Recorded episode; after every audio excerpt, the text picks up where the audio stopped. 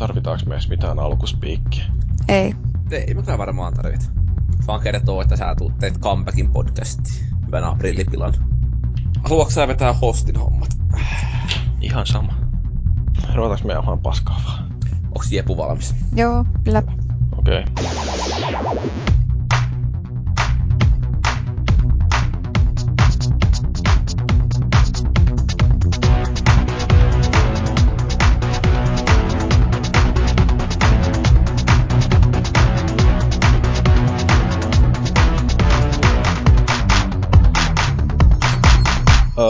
Mitäs tää homma taas toimi?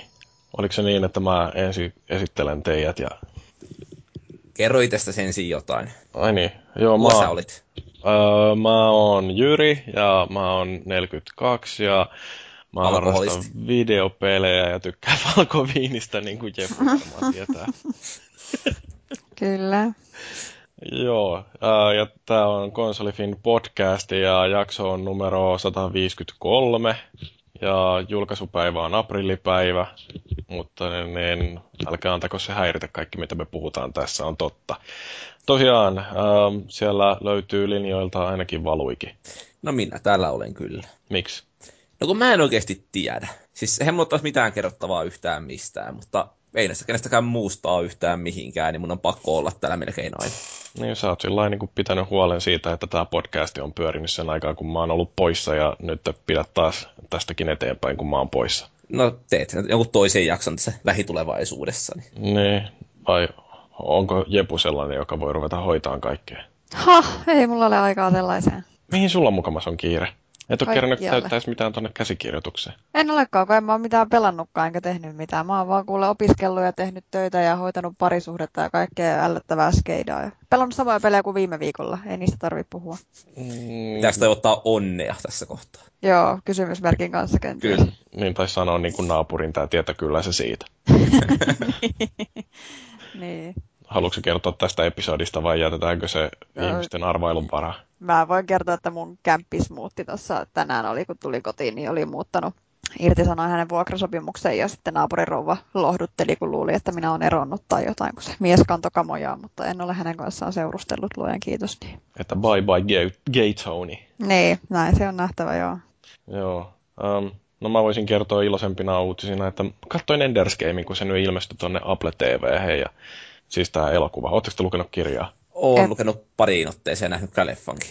Mä oon lukenut sen varmaan viisi kertaa ja nyt kun katsoin ton elokuvan, niin ajattelin, että täytyy lukea taas kerran. Se on, se on kyllä hieno romaani. Jepullekin lue ihmeessä. Mä voin vaikka Joo. lainata sen joskus.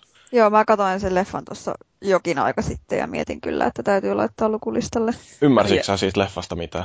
Ymmärsin kaiken. Mä itse asiassa, musta tuntuu, että mä saatoin nukahtaa siinä loppupuolella. kun Mulla on sellainen taipumus, että jos me illalla aletaan katsoa elokuvia, niin mä nukahdan kyllä kesken kaiken ihan sama, mikä siellä oli. Mutta Aika jännää, koska siis musta tuntuu, että se leffa oli vähän semmoinen, että se on niin kuin fanipalvelus romaanista tykkääville. Että se periaatteessa vaan visualisoi kaikki ne ö, taistelukentät ja muut Mm. sinne, mutta se psykologinen puoli jää kokonaan niin kuin sivuun kyllä siinä. Mm, Mä ymmärrän hirveän hyvin sen, että minkä takia jotkut on ollut pettyneitä siihen elokuvaan, koska kyllähän siinä ihan selkeästi on jouduttu saksimaan sitä kirjaa ihan älyttömästi, että sieltä on valittu sellaisia lyhyitä katkelmia sieltä sun täältä, jotka kuitenkin, no niistä on saatu muodostettua sellainen jonkinmoinen äh, eheä kokonaisuus, mutta siitä mun mielestäni jää ihan hirveästi pois niitä kerroksia, jotka tekee siitä kirjasta niin mahtavan, että siellä äh, esimerkiksi jää kokonaan puuttumaan tämä yksi sellainen olennainen sivujuonne, joka liittyy siihen, että mitä tapahtuu maassa sillä aikaa, kun Ender sotii siellä jossain taistelukoulussa ja sitten myöhemmin siellä upseerikoulussa. Et tota, se esimerkiksi on semmoinen, mikä on niin kuin mielenkiintoinen sellainen sivuhaara siinä kaiken taustalla ja joka äh, sitten tietysti niin kuin auttaa ymmärtämään myöskin sitä tarinan loppua, että kun Ender häipyy sieltä ja, ja kaikkea tällaista. Mutta siis ähm, kyllä mä, mä niin kuin ihan tykkäsin siitä leffasta, mutta on jotenkin vaan niin klisenomaista sanoa, että kirja on parempi, mutta kun kirja oli parempi. Ei oikeastaan mitään lisättävää tohon, että juurikin Mm. näin. Joo. No mutta ei me, elokuvistahan me ei tässä nyt puhuta. Me puhutaan peleistä ja peliuutisista ja kaikesta tollaisesta hauskaa ja viikon keskustelun aiheena meillä on palautteet ja sitten tota, mm, niin, paskaako tässä muuta jauhamaa. Mennään tuohon moppiosuuteen. Um, mä voisin kertoa ensi alkuun, kun on ollut niin pitkään poissa, että olen pelannut peliä. Tuommoista kuin Infamous Second Son, josta kukaan ei ole varmaan meidän foorumilla koskaan kuullut yhtään mitään.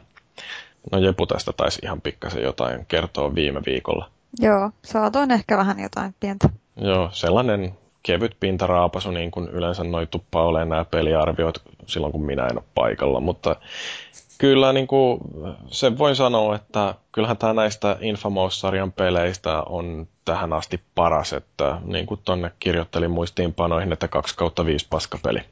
Et, et se, mistä mä tykkäsin, niin tämä ei ollut samalla lailla semmoinen sarjakuvamainen supersankaripeli kuin mitä ne kaksi aikaisempaa Infamousia, jotka oli sellaista, no okei, siis kyllähän tämäkin on mustavalkoinen, mutta ne edelliset oli vielä enemmän sellaisia, että se sankari on sankari ja sitten siellä jossain taustalla väijyy sellainen suuri paha, ja sitten valmistaudutaan taisteluun suurta pahaa vastaan ja sitten sen jälkeen lopuksi niin se nujerretaan ihan niin kuin mä olisin kuvaillut tässä justiin Sekonsanin juone. No anyway, siis niin kuin, mun mielestä tämä vaan on jotenkin onnistuttu tekemään sillä ihmisläheisemmäksi, että siinä missä tämä Cole oli jotenkin tyyppi, joka heti alusta asti oli jo sellainen, että nyt olen supersankari ja mulla on mahtavat voimat ja äh, jada jada jada, niin, niin tämä Delsin jotenkin, kun se nähdään siinä alussa ilman niitä voimia, niin se tuntuu jotenkin helposti, helpommin lähestyttävältä hahmolta.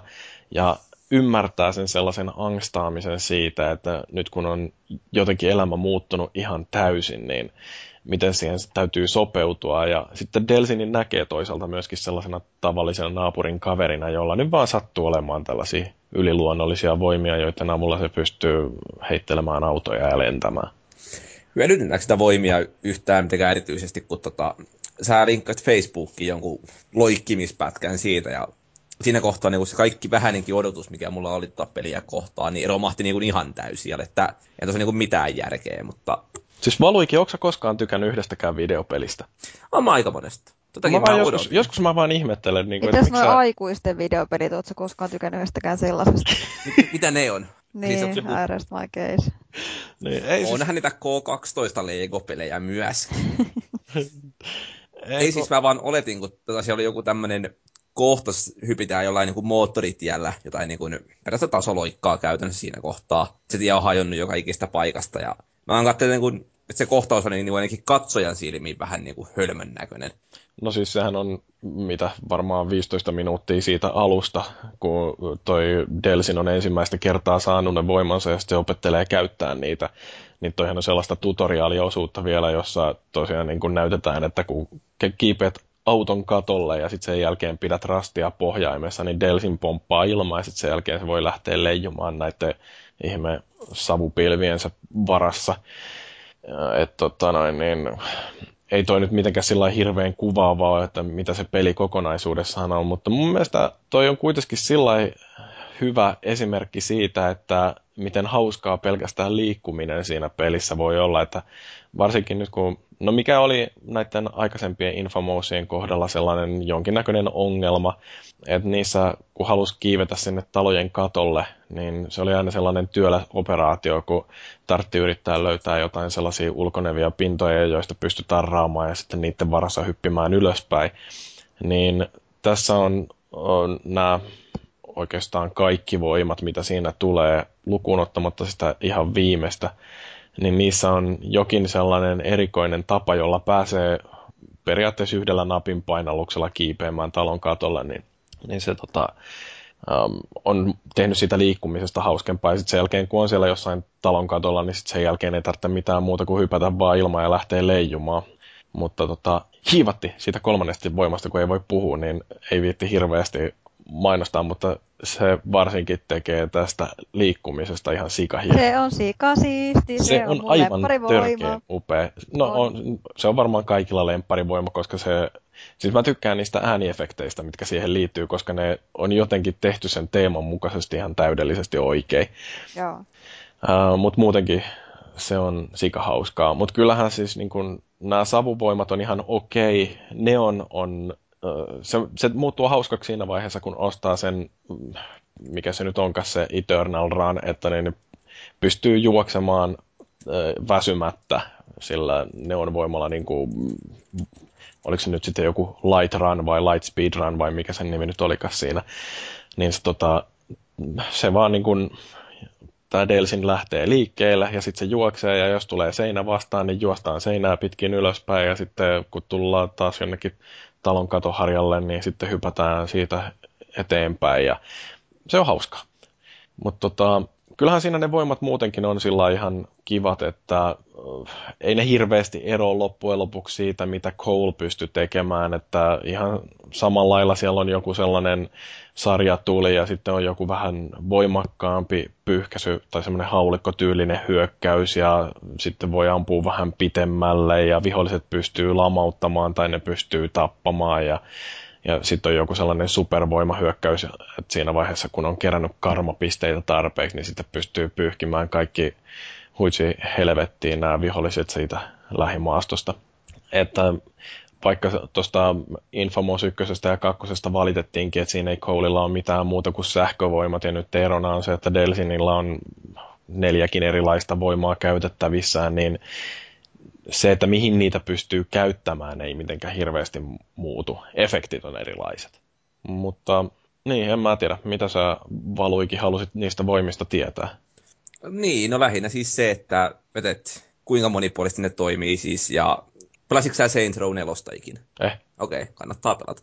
Tykkäsin hirveästi siitä, ja niin kuin se, että siinä ne voimat oli niin kuin tosi vahvoja, eli niillä leikittely vaan tuntui sellaisen hauskalta, ja ja, ja vähän niin kuin teräsmiesmäiseltä. Ja huomaatko mä tykkään Saints Row 4. Oho. Se on ensimmäinen pelistä vuoden 95, josta mä tykkään. Pelasitko alastamalla naishahmolla läpi? Alastamalla miehellä. vaan ihan vaan, koska pystyy. Oliko sillä ihan hirveä schlong? No se oli sellainen lihava sika, vähän Jabba the Hutt tyyppinen ratkaisu. Okei. Okay.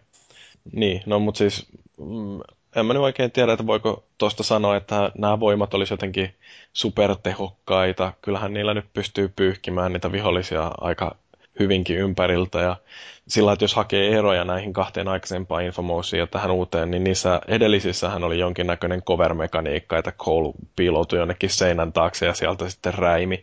Niin Delsinillä ei ole mitään tällaista suojautumiskeinoa, vaan se enemmänkin joutuu hyödyntämään sitä nopeata liikkumistaan. Ja kyllähän se aika hyvin pystyy sillä väistelemään kaiken maailman luoteja ja muita hyökkäyksiä, että tähän sumuvoimaan liittyy sellainen äh, dashi, että se muuttuu sumupilveksi ja liikahtaa muutaman metrin eteenpäin ja sitten siihen taas uudestaan materialisoituu ja kun tätä pystyy käyttämään ihan tauotta, että se ei kuluta mitään voimaa, niin se Delsinin liikkuminen voi olla aika huikean vauhdikasta ja vastaavasti sitten taas Neonilla ei mitään muuta kuin heittää vaan tuon juoksun päälle, niin kyllähän se kiitää ihan pirullista vauhtia ja sillä ei pystyy väistelemään noita vihollisia. Ne matsit on aika lailla sellaista, että ammutaan muutama kerta jotain enemiä naamaa ja sitten sen jälkeen juostaan jonnekin kiven taakse venaamaan, että voimat palautuu ja sitten sen jälkeen mennään uudestaan ampuun samaa vihollista naamaa ja et se on vähän sellaista väsytystaistelua kaikki nuo tappelut. Mutta sitten kun onnistuu keräämään niitä karmapisteitä tarpeeksi paljon, että äh, saa tämän superhyökkäyksen aktivoitua, niin sitten sen jälkeen ei tarvikaan mitään muuta kuin mennä siihen johonkin lähimaastoon ja painaa, oliko se nyt neljötä, niin sitten kaikki pyyhkiytyy siitä edestä pois.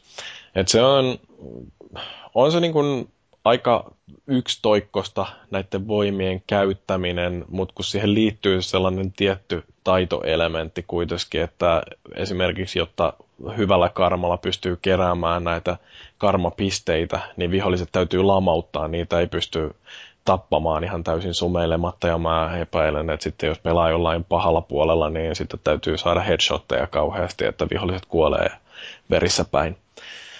Että se superhyökkäyksen aktivoiminenkin kestää hetken aikaa, ja mulla ainakin on sitten taas sellainen ongelma, että sit kun mä saan kerättyä sen karmamittarin täyteen, niin sitten mä en viiti laukasta sitä superhyökkäystä ihan joka tilanteessa, että sitten sitä aina jemmailee jonkin aikaa ja sitten sattuukin ihan vahingossa tallaamaan jonkun siviilin liiskaksi, niin sitten karmamittari tyhjenee ja sitten se on kauheita itkua ja hammasten kiristystä, kun täytyy yrittää uudestaan saada kuusi vihollista tainutettua. Mulla on käynyt noin ainakin sata kertaa toi ärsyttävää. Joo, mutta se pakottaa sitten olemaan pikkasen kuitenkin tarkka siinä omassa työstämisessä. No mut Jepu, mitä tykkäsit Delsinistä noin hahmona? Öö, no mä tykkäsin siitä. Mä alkuun mä taisin Irkissäkin dissata aika paljon trailereiden perusteella joskus, että mua vähän pelotti, että se on sellainen hirveä ängstinen nuorisokriminaali. Niin kuin silloin biini päässä ja kaikkea. Niin, ja sitten kun se oli kauhean ängstinen kaikissa traikuissa ja laittoi kaikki grafitteja kaikkialle ja, ja sitten isoveli komensi ja kaikkea tollaista. Mutta se itse asiassa olikin ihan sympaattinen hahmo, että olihan siinä vähän sellaisia nuoren miehen fiiliksiä siinä henkilössä, mutta niin kuin, ei se ollut mitenkään rasittava. Ja sitten mä tykkäsin siitä sen ja sen isoveljen siitä suhteesta, se oli ihan mukava. Mm. Joo, siis mä olin kanssa yllättynyt justiin siitä, että miten hyvin kirjoitettu hahmo toi Delsin loppujen lopuksi sitten kuitenkin oli. Et siinä oli yksi ehkä sellainen kohtaus, missä se käyttäytyi niin kuin mikäkin pahainen kakara ja se pikkasen kävi siinä kohtaa nyppimään.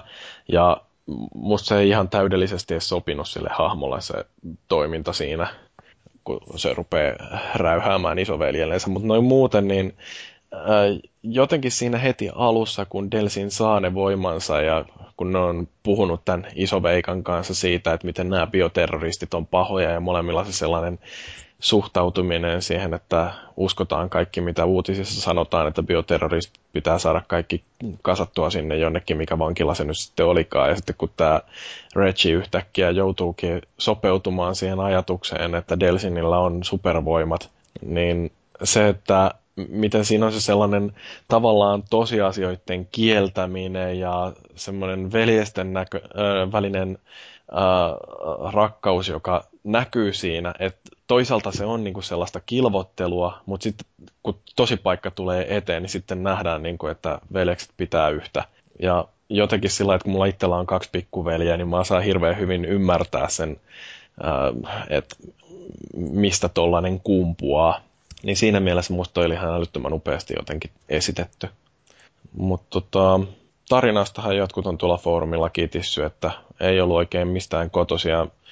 Musta toi on taas sellainen, niin kuin, että joo, toi on varmaan sitten joku draama-opiskelija, kun noin hyvin osaakin analysoida, että oikein osaa sanoa, että tarina ei ollut mistään kotosi. Et mun mielestäni se tarina ajoi asiansa ja se oli ihan riittävän uskottava tuohon ympäristöön, mihin se sijoittui. Et siinä mielessä musta on jotenkin niin sellainen samalla lailla halpa juttu kuin mitä PS3-peleistä sanottiin, että no, ei näytä kummoselta ihan niin kuin joku PS2-peli, niin kuin että me vittu tarkistuttaa silmäs. Niin, niin tässä näin, kun ihmiset nyt kitisee sekä tässä että Killzoneissa siitä, että mm, tarina ei ollut juuri mistään kotoisin, niin on sillä niin että no juu, olet varmaan nähnyt ihan kaikki kaksi Twilight-elokuvaa ja sen perusteella osaat tehdä tiukkaa analyysiä draamasta.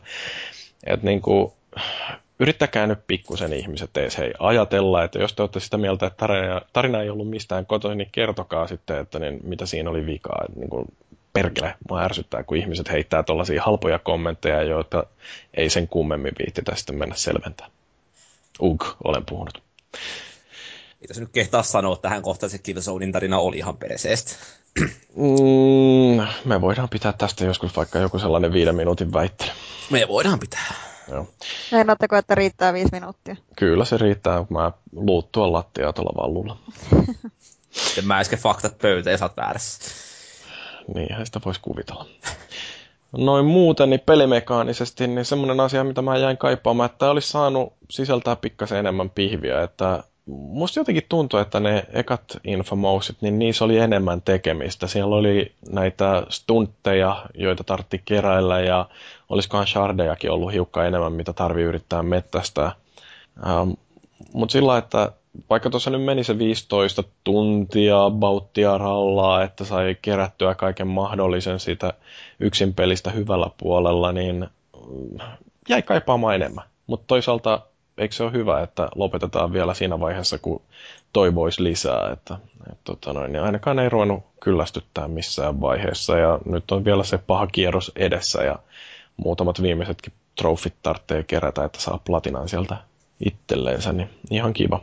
Mutta jotenkin, kun muistelee sellaista Xbox 360 mestariteosta kuin Crackdown, niin, niin se oli oikeastaan, sanoisiko jopa vielä hauskempi, että siellä on niiden orbien keräämiset, niin sehän oli ihan sika hauskaa tekemistä, ja vaikka siinä nyt ei näitä supervoimia ollutkaan samalla lailla kuin jossain Infomousissa, niin se liikkuminen ja kaikki tekeminen siinä vaan oli jotenkin niin törkeä hauskaa, että en mä tiedä, ei se peli paljon muuta ollut, mutta hauska se oli.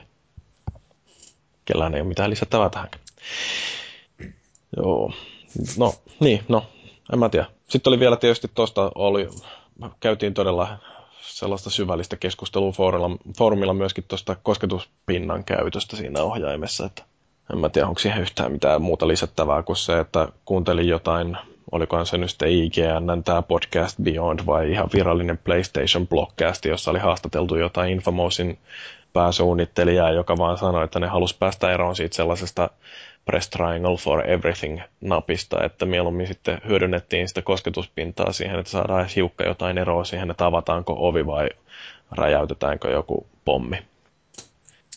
Aika vähän tätä oikeastaan, no, jos nyt vähän tangentille lähtee, että kosketuspintaa käytetty yhtään missään. Että ihan hyvä löytynyt sillekin jotain järkevää, järkevää käyttöä. Mä en oikein keksi, että mitä muuta sille voisi nyt edes keksiä, että, että tota noin, niin... Killzone käytti sitä hyvin. No joo. se oli joo, mutta ei siinäkään loppujen lopuksi ajattele sitä Killzonea, niin käytettiinkö siinä ristiohjainta yhtään mihinkään? Ei olihan siinä jo nämä kaikki skannaukset ja muut tämmöiset. Ja varmaan joku aseen se käyttömoodin vaihtaminen, mutta niin, niin. Mutta periaatteessa eihän oikein nyt mitään sellaista ollut, mitä ei olisi voinut tehdä jollain ristiohjaimella tai vastaavalla. Juu, ei, mutta siis lähinnä vaan, että niin jotain käyttöä sen tässä mm. sille, että toistaiseksi tosiaan jäänyt vähän siihen, että aika monet pelit ei tunnu käyttävän ollenkaan, ja mm. no joku Assassin's Creed 4 taisi käyttää karttaan sitä, ja kun painosta, niin aukesi sille. Niin. No siis painonappinahan sitä on käytetty, että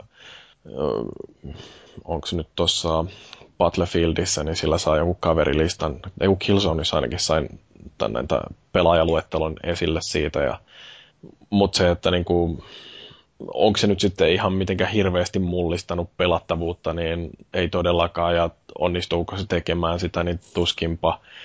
Niin tota, en mä tiedä. Onhan se vähän sellainen gimmick vielä toistaiseksi, mutta eipä se nyt hirveästi haittaakaan, että tuollainen nämiskä siinä keskellä löytyy. Että ihan kiva vaan. Hyvä, että on tämä share-nappi no sarjata sitten hyviä videoita, niin anna Infamouksesta huonoa kuvaa mulle. Niin. Pysyn tyytyväisen. No. Pitäisi varmaan pelata jotain paskaa peliä, että on sullekin jotain hauskaa katsottavaa. Pitäisikö joku Toverfalli ottaa sitten käsittelyyn? No, no, no. Tämähän on siis toinen peli sitten vuoden 1995, josta mä tykkään. Ja tota, tää on siis Matt Makes Games, eli tota, sen indie-tyypin tekemä peli, ja tää Matt Horson, tota, tunnetaan varmaan parhaiten siitä, että äijä on aika monen sadisti, mitä tulee pelisuunnitteluun. Eli tekee tota äärimmäisen vaikeita pelejä. Ja tässä tämä tuo hyvin vahvasti meille spelunkin, joka oli siis tämä luolastoseikkailussa generoituena kentät uudestaan ja jokainen kosketus saattoi tappaa. Ja tota, tämä on siis tämmöinen luolastomäiske, jossa tota, pelaaja on niin jouskarimies siellä tappamassa vihollisaaltoja yksin tai kaverin kanssa – ö, uutta niin kuin tarinatilaa pystyy, tai no tarina ja tarina, mutta neljä tuossa tehtävää, niin sitä pystyy pelaamaan kaksisteen myöskin, ja sitten versus modea vielä nelisteen parhaimmillaan. Mutta tota, niin, se mikä tässä niin kuin on mun mielestä suurin niksi, on tota, paitsi se, että tämä on hemmetin vaikea ja koko ajan pitää olla varuillaan, koska myös omat nuolet tulee tota, painovoiman mukana alas, ja ne myös tappaa itsensä sitten. Niin tota, se, että noi kentät on sellaisia luuppimaisia, eli jos sä meet vasemmasta seinästä läpitte, niin sä palaat oikealta, ja taas alhaalta menee läpitte, niin tulee ylhäältä takaisin. Ja se, että sitä pystyy itse käyttämään, mutta myös viholliset käyttää sitä, jolloin yhtäkkiä saattaakin ihmetellä, kun jostain lattia rausta tuleekin niin joku pommi vastaan, ja sitten mietitään, että miksi sitä kuoltiin. Ta, se tarkoittaa kyllä hirveätä taktista elementtiä siihen mukaan, mistä tykännyt tosi paljon. Ja etenkin se korostuu tuossa, jos pelaa sitten niin versus-tilassa kaveria vastaan, joka on kyllä kohtuullisen ADHD-toimintaa. Että koko ajan olla varuillaan ja miettimästä, mihinköhän mun nuolet nyt katoo. Että kun nuoliakin on vaan rajattu määrä koko ajan mukana, niitä voi olla kai parhaimmillaan kuusi kappaletta. Alustavasti kolme, ja sitten jos ampuu niitä vähemmän, voi poimia maasta niitä tai vihollisilta. Ja Ja, ja. Sitten jos ei ole yhtäkään, niin sitten ollaan vähän kusessa, jollei sitten osaa hypätä toisen päälle, joka tappaa myöskin. Mä en ole vieläkään ymmärtänyt, siis minkälainen peli tämä on? Onko tämä joku sivulta kuvattu 2D-tasoloikka tappomäisken mikä? Kyllä joo, eli siis 2D, ihan rehellinen ja tämmöinen niin kuin neliönmuotoinen luolasto, jossa on seinä ja esteitä. Ja, ja, ja sitten tosiaan nämä seinät on sellaisia, että niissä on rakoja, joista pääsee toiselle puolelle. Ja tota, niin, siis toi on tosi simppeli indie-peli. Eli ei se nyt silleen ole niin kuin hirveän monia eri, erilaisia pelillisiä niksejä, jotka syventäisi sitä. Mutta se, että kun sä teet pelistä hemmetin vaikeen, niin se antaa aika paljon niin kuin lisää ideaa sille. No se on jännä, kun tota on kehuttu ihan hirveästi siis sillä niin että tämähän vaatii jonkun superkonsolin, koska se ei ole millään muulla kuin Pleikka nelosella ja Uujalla. Et tota, et siinä mielessä niin kuin ihan sellaista teknisesti edistyneintä kuuminta shittiä. Mutta tota, et Uuja-versiota kauheasti kehuttiin ja jotkut on ollut sitä mieltä, että melkein niin kuin ollut itsessä jo ihan riittävän hyvä syy omistaa Uuja en ole vielä jaksanut käynnistää ja kokeilla, mutta niin, niin, ihan hyvä, että tuli nyt Pleikka nelosellekin, mutta se, että mikä siinä on niin hyvää, niin se mulle on jäänyt vaan jotenkin niin mysteeriksi. Se on siis tosi vaikea selittää. Siis se, että se on tavallaan tosi simppeli ja sisältö on vähän, mutta samaan aikaan niin kuin, se, tota, se vaikeus on tosi reilu mun mielestä, että kuolema johtuu aina siitä, että sä itse ryssit asiasi ihan täydellisesti ja oot niin kuin ajanut itse pahan nurkkauksen ja sieltä ei niin kuin enää selviä. Et tota, muun muassa tässä viimeisissä kentissä, niin mä oon nyt kaikki 12 vai 12 kenttää päässyt läpi siellä, niin niissä on 10 vihollisaaltoa.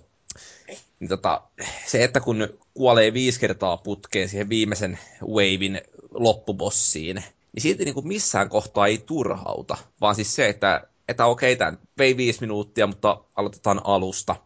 Että voisi niin kuin sanoa, että toi yhdistää tosi hyvin niin kuin konsolipelaamisen ja sitten tällaisen yksinkertaisen mobiilipelaamisen tai tällaisen parhaat puolet. Että se, se, nämä sessiot on tosi lyhyitä, mutta ne nyt yleensä vaan tapaa venyä sitten.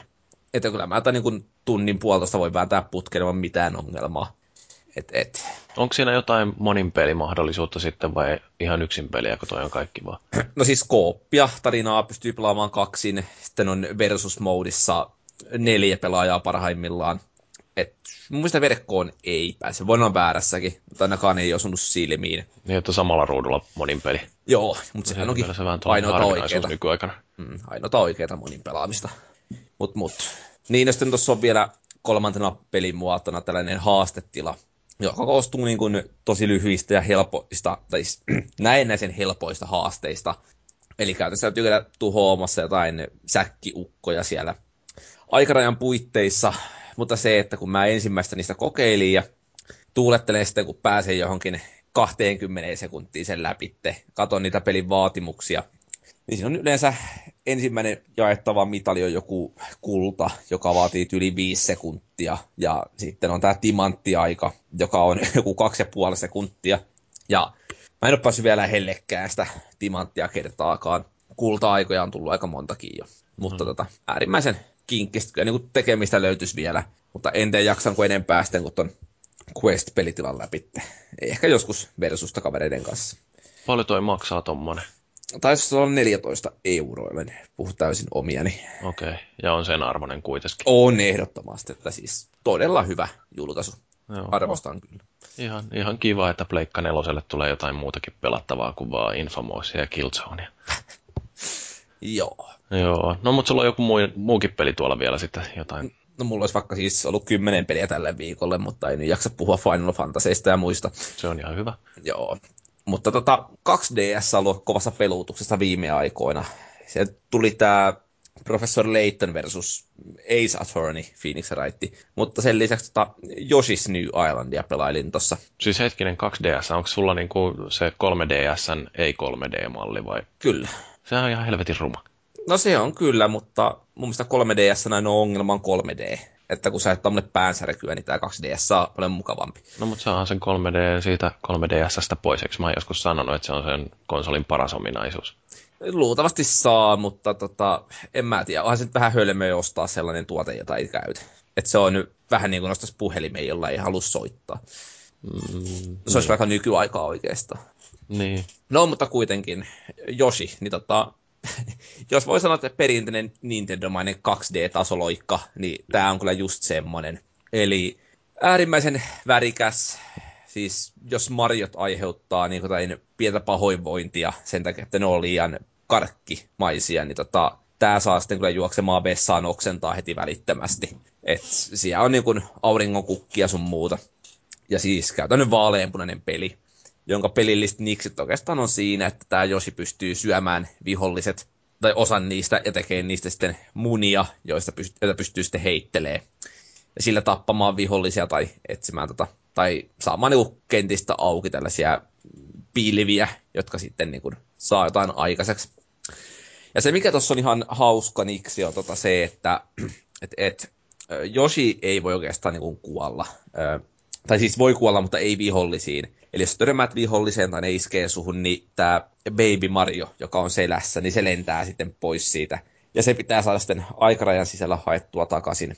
Mikä tekee tuosta sellaista lepposta pelaamista. Mutta samaan aikaan, mikä tuossa ei sitten vastapainoksi toimi ollenkaan, on se, että jos Josi tippuu tota kuiluun tai tällaiseen, niin se kuolee saman tien siihen, se on game over. Ja sitten kun tota, tämä yhdistetään siihen, että checkpointit on todella huonoja, muun muassa joissain kohtuullisen pitkissä pomokentissä, niin ei ole välttämättä yhtäkään checkpointtia, tai sitten se on jossain heti kentän alussa. Niin se vaan turhauttaa äärimmäisen paljon mikä sitten, niin kun, vaikka se on aika harvinaista, että se ei toimi oikeasti, tai ne kentät on huonoja, niin samaan aikaan sitten niin sellaiset hetkelliset ärsytykset vaan niin pilaa sen kokemuksen aika täysin. Onko toi jotenkin Nintendon pelisuunnittelu ja niin kuin ominaisuus, että nämä checkpointit yritetään oikein optimoida maksimaalisen vitutuksen tuottamiseksi? Ei mun mielestä muun muassa siinä uudessa Wii Uun, tai uudessa ja uudessa, mutta siinä uudessa Mariossa, siinä ei ainakaan ollut mitään valittamista noin, valittamisen aihetta. Eikä nyt niin kuin yleensäkään, mutta tossa jotenkin ärsyttää vaan sen niin kuin muuten niin lapsellisen ja lepposa fiiliksen myötä. Et mm. siinä kun niin kuin semmoinen rento fiilistely katkee siihen, että pelisuunnittelu tupeksi asiansa, niin se ei vaan oikein toimi.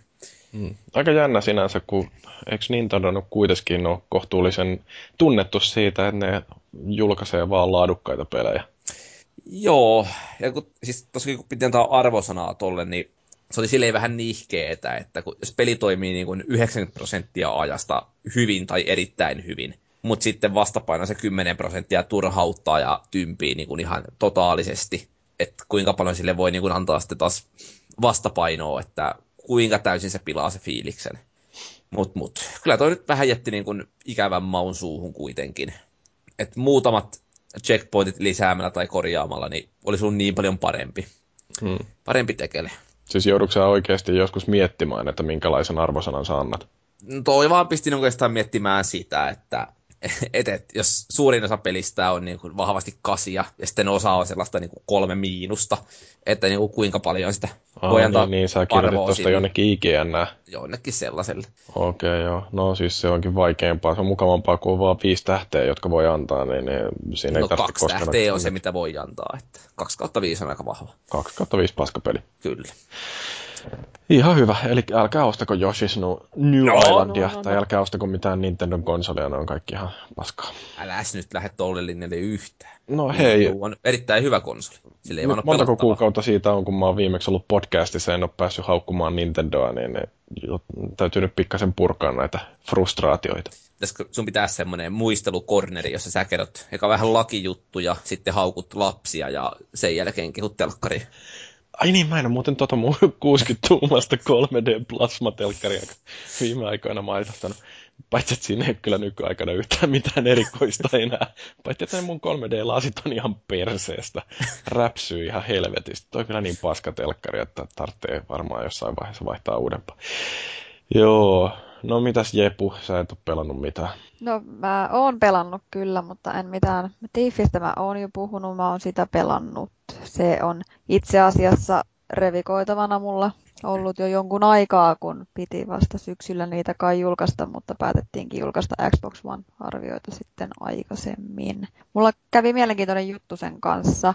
Ää, mä en tiedä, miten mä tämän pystyn spoilaamatta kertoa, mutta siinä on sellainen yksi tehtävä, mikä sijoittuu sellaiseen alueeseen, mikä on hyvin epämiellyttävä mulle, koska mulla on sellainen oma fobia, se on sellainen sairaalaympäristö, missä ei ole enää minkäänlaista toimintaa. Ja se ei ole mitenkään pelottava kohta, mutta se oli helvetin ahdistava, koska mä kammoksun tuollaisia paikkoja ja mä viime viikolla pelasin sitä, siis mulla menee pari tuntia yhdessä tehtävässä ehkä, ja mä oon aika hidas, mutta mä pelasin viime viikolla varmaan neljänä päivänä sitä samaa tehtävää. Mä etenin aina jonkun vartin kerrallaan, ja sitten oli pakko pitää tauko, kun alkoi ahdistaa hylätty sairaalamaisema, ja se oli aika jäätävää, mutta se on nyt ohi se.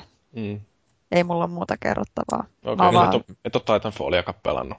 Öö, en ole tällä viikolla varmaan kerännyt kertaakaan. Että mä yritän sitä aina sellaisissa sopivissa väleissä, kun mä kerkeen. Mua vähän harmittaa, kun kaikki muut on pelannut sitä niin perkeleesti ja mä en kerkeä itse ollenkaan mukaan. Mutta se on hyvä, kun sitä pystyy pelata sit muutaman matsin aina sellaisissa sopivissa raoissa, niin pystyy jonkun verran aina edetä kuitenkin ja kehittää sitä hahmoa. Hmm.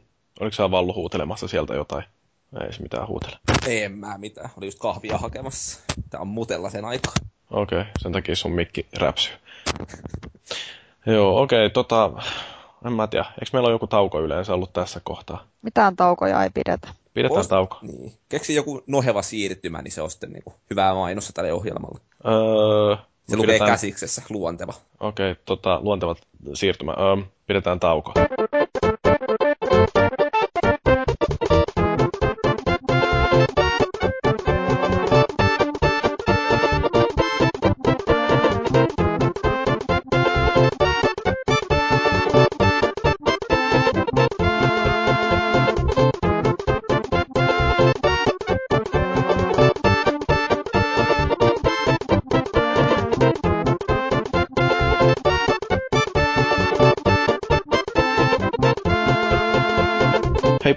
Uutisista jotain. Mä juon aika vähän vettä. Ei, et sä mitään vettä jo. Ruvetaan puhua tästä niin tämmönen, ää, meillähän on aikaisemminkin puhuttu jo parina viime vuonna siitä, että miten Electronic Arts on onnistunut kunnostautumaan tällaisessa consumerista verkkosivun vai lehden vai mikä toi nyt onkaan. Joku tommonen amerikkalainen. Sanotaan verkkomedia, se on aika nykyaikainen sana. Oo, vähän. Jyri ei ole vielä nykyaikaa. Se on en. sen ikäinen jo, että... Jyri on manneriäistä louhittu dinosaurus. Mm, niin, tai oikeasti niin kuin jostain meripihkasta niin, kun löytyi hyttynen, niin mut kloonattiin sitten siitä DNAsta. Öö, Mutta niin, siis Electronic Artsihan on kaksi kertaa peräkkäin onnistunut jo voittamaan tämän Amerikan paskin firma palkinnon, mikä se nyt onkaan joku Golden Poo tai tällainen näin. Mutta nyt, voi voi, kävikin niin, että kun Rikotello lähti eikä ole enää pitämässä lippua korkealla, niin Electronic Arts onnistui tippumaan heti avauskierroksella tästä kisasta. Siellä Time, ei kun, niin Time Warner Cable, eli tällainen internet-palvelun tarjoaja, niin ne onnistu pieksemään EAN heti siinä ekalla kierroksella ja näinpä ei onnistu tekemään hattutemppua tämä kaikkien meidän suosikki julkaisija. Um, niin, mitä mieltä olette, että onko vääryys tapahtunut? No eihän tämä EA voittanut oikein niin kuin herätä mitään tuntemuksia, mutta siis onhan EA tehnyt hyviä asioita viime aikoina. Muun muassa nyt ilmeisesti Originista saisi muuten Dead Spacein ilmaiseksi, että, että tällaiset. Että hieno firmahan se oikeasti on nykyaikana. Niin mä en oikeasti ole koskaan ymmärtänyt, että miten EA voidaan edes läpällä valita Amerikan paskimmaksi firmaksi, koska sieltä löytyy niin paljon kammottavampiakin esimerkkejä. Et kyllähän niillä tietysti on kaikkea tällaista Day One DLC ja levyllä toimitettavaa DLC, me voidaan puhua näistä asioista vähän myöhemmin, mutta tota, äh, ei, niinku, ei ne ole tehnyt mitään sellaista suoranaisesti pahaa. Että kun miettii, että esimerkiksi tämä Time Warner Cable, joka äh, riistää käytännössä alueellisella monopoliasemalla äh, asiakkailtansa rahaa ja iskee kaiken maailman tiedonsiirtorajoituksia, ja kun niistä mennään ylittä, niin sitten riistetään lisää rahaa, tarjotaan katkeilevaa ja paskaa palvelua, niin kyllähän se on sellainen vähän niin kuin, että se on jo heti ensimmäisellä kierroksella niin ymmärtää hyvin, että miten se onnistuu pieksemään EAN.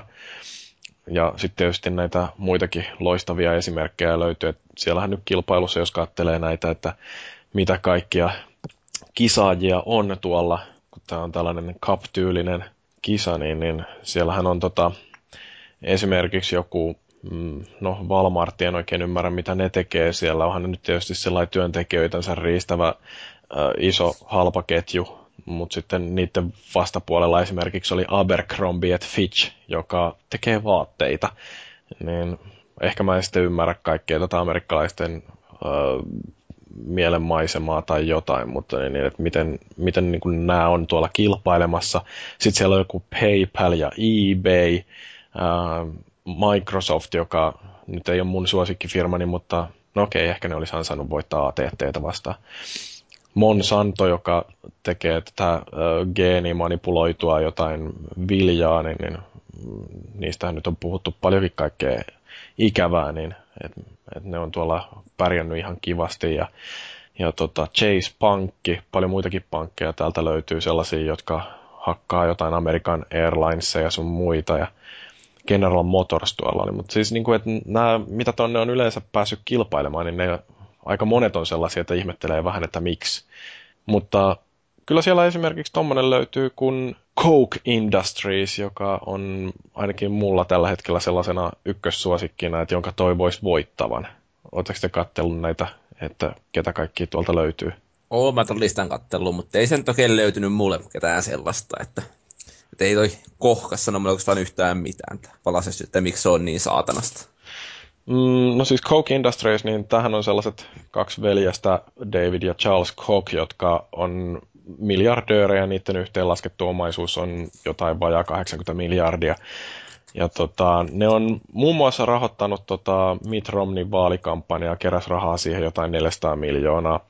Ja mm, mikä niistä tekee oikein erityisen inhottavan on se, että nehän on tällaisia oikein kunnon riistokapitalisteja, jotka on ensin kerännyt ihan jumalattoman ison omaisuuden ja sitten sen jälkeen ne käyttää sitä omaisuuttansa siihen, että ne lobbaa muun muassa kaikenlaisia tällaisia ää, mielenkiintoisia poliittisia aloitteita, kuten esimerkiksi tällainen kuin Citizens United, joka, jonka avulla saatiin korkein oikeus päättämään, että yritykset on oikeastaan ihmisiä ja ne nauttii perustuslain takaamaa sananvapauden suojaa ja tällä perusteltiin sitten sitä, että yritykset voi antaa vaalirahoitusta niin paljon kuin ne haluaa ja tähän sitten perustuu nämä amerikkalaiset super PACit, eli Political Action Committee, jotka periaatteessa ei saa koordinoida tekemisiänsä minkään vaalien ehdokkaiden kanssa, mutta ne voi näitä tällaisia negatiivisia vaalimainoksia pistää liikenteeseen vaikka kuinka paljon, ja sen takia muun muassa viimeisin presidentin vaalikierros tuolla Jenkkilässä, niin se oli liikasin kautta aikojen, ja tosiaan tämä ei tule muuttumaan, tämä tilanne niin kauan kuin superpackit on tuolla Jenkkilässä mahdollisia, ja tosiaan tämä Coke Industriesin rahoittama lobbauskampanja, joka mahdollisti sitten kaikenlaiset tällaiset yhteenliittymät kuin joku Americans for Prosperity tai mikä se nyt olikaan, niin, niin ne tosiaan tekee sen, että tällaista propagandaa, jolla taataan se, että rikkailla men- menee entistä paremmin ja köyhät joutuu kärsimään, niin se on vaan sellaista, mikä niin kuin on poliittisesti harvinaisen vittumaista ja jossa tosiaan tämä Coke Industries on yhtenä sellaisena tärkeimpänä rahoittajana. Hyvä mainospuhe kyseelle firmalle. Kyllä. Äänestän niitä. Toivotaan, että ne voittaa. Um, Sitten näitä muita inhotuksia, niin Facebook. Ja nyt on vielä pahempia nykyään. Niin. Menivät ostivat Okuluksenkin. Saamari. Niin. No siis, minkälaisia tuntemuksia tämä herätti? Ne ei oikeastaan ihan hirve, hirveästi. Lähinnä mä yllätyin, että kaksi miljardia tosta aika paljon, koska en mä nyt ihan rehellisyyden nimissä näe Okuluksella tai näillä muillakaan kilpailla ihan hirveän suurta potentiaalia tulevaisuuden suhteen. No mutta paljonko Facebook maksoi Instagramista tai Whatsappista? No kyllähän niistäkin taidettiin vähän samantyyppisiä summia vetästä, mutta... Mm, et siinä mielessä Oculus on kuitenkin, niillähän on ihan oikeita patentteja, ja niillä on jonkinnäköistä tuotekehitystä siellä taustalla, että siinä mielessä siinä oli jotain, mistä maksaa, että joku WhatsApp, niin mä en oikeasti ymmärrä, että mikä siinä oli kahden miljardin arvosta. No se, että ihmiset on siellä jo. Mm. eihän se Facebook siinä itsessänsäkään mikään niin kuin erityisen suuri palvelu on, mutta se, että kun jengi on siellä jo, niin tekee sitä mm. kohtuullisen arvokka.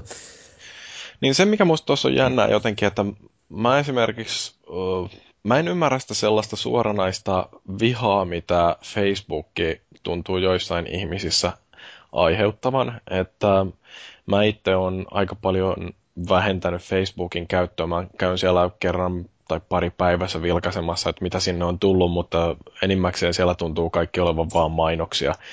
Tai sitten toinen vaihtoehto, että siellä on jotain tällaisia, että mikä Game of Thronesin hahmo olet tai mikä kreikkalainen jumala olet, mitkä on kaikki sellaisia, niin että voi helvetti kiinnostaa ihan sikana. Uh, mutta se, että mä oon kyllästynyt Facebookiin, mutta en mä oon ruvennut sitä vihaamaan. Mutta kun sellaisiakin ihmisiä löytyy, jotka ajattelee, että tämähän on niinku maailman eniten hanurista oleva palvelu ja en ikinä halua sinne rekisteröityä ja jos on mennyt sinne, niin haluan sieltä pois ja mitään muita palveluita en halua ainakaan liittää Facebook-tiliin, mikä on sellainen kuin, okei, okay, fair enough, mutta se, että miten se nyt on sitten jotenkin kauhean paha juttu ton Okuluksen kannalta, että Facebook ne osti. Mä oon lähinnä vaan hämilläni siitä, että miksi ihmeessä. Jepuhan kirjoitti aiheesta oikein blogahduksenkin. Niin, kirjoitin joo. Kävin vähän läpi eri näkemyksiä, kun siitä on ollut jos jonkinlaista puhetta, mutta varmaan siinä on isolla osalla huoli se, että Facebookhan on aika kova lafka mainostamaan. Mm. Ja näin, että niin kuin, mitä se mahtaa sitten meinata. Siellä on kaiken näköisiä kauhukuvia tulevaisuuteen ajateltu, että on pelejä täynnä Facebook-mainoksia tai Facebookin tuottamia mainoksia ja kaikkia, mitä sitten niin kuin liittyy tähän Okuluksen käyttöön.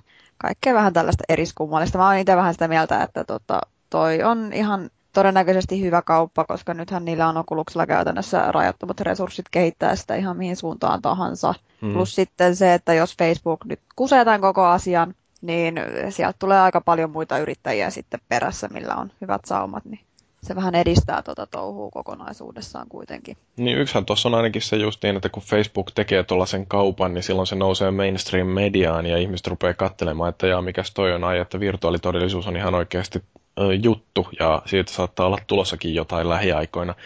Et siinä mielessä, jos halutaan jonkinlaista näkyvyyttä teknologialle, niin toi Facebook-kauppa ei todellakaan ollut ainakaan paha juttu. Mutta niin, niin toi, että mihin Facebook meinaa sitä käyttää, niin se on vähän sellainen justiin kummallinen, että, että en mä ainakaan ymmärrä, että miten tota voisi hyödyntää jossain mainostarkoituksissa se, että mä laitan jonkun kypärän päähän, niin miten se tekee mistään mainostamisesta yhtään toimivampaa kuin se, että mä selailen internettisivuilla ja katselen jotain Facebook-päivityksiä. Että jotenkin mä en näe tuossa sitä sellaista synergiaetua, joka olisi millään tavalla selittänyt, että minkä takia Facebook haluaa maksaa tuosta tekniikasta kaksi miljardia. Niitä ei välttämättä kiinnosta ylipäätään se, että ne voi integroida sitä yhtään mihinkään niiden systeemiin. Se voi olla, että ne on nostanut sen vaan sen takia, että ne voi ja että ne pysyy niin kuin tällaisen uuden teknologian kelkassa, mikä on ihan fiksua toisaalta. Mm. Todennäköisesti ja ne antaa kuitenkin noiden kehittää tuota Oculus Riftiä, miten lystäävät. Ja se voi olla, että ne tule ikinä puuttuu siihen, sitä ei tiedä, mutta on kyllä jännittävää, tosi mielenkiintoinen keissi mun mielestä. Joo. No näitähän tällaisia reagointeja tähän on sitten kuitenkin näkynyt, niin kuin esimerkiksi tämä Notch Person, eli toi Minecraftin tekijä, niin sehän ilmoitti, että okei, okay, että ihan turha toivoa, että toi Minecrafti tulisi nyt sitten Okulukselle, että Facebook just creeps me out, ja kaikki nyt on varmaan sen lukenut, mutta sitten Cliffy B meni vastaamaan tuolle Notchille, että olet ääliö ja älä kitise senkin kitisiä. Niinhän se meni toteamaan. Ja siis se, että eikö se nyt jotain sitä puhunut tota, että et, et, sitä on Minecraftin niin sitä okulustuesta oikeastaan yhtään mitään nähty vielä. Mm. Onko tässä koskaan tulossa oikeasti ollut, että mm-hmm. niin, no, ja siis, markkinointi.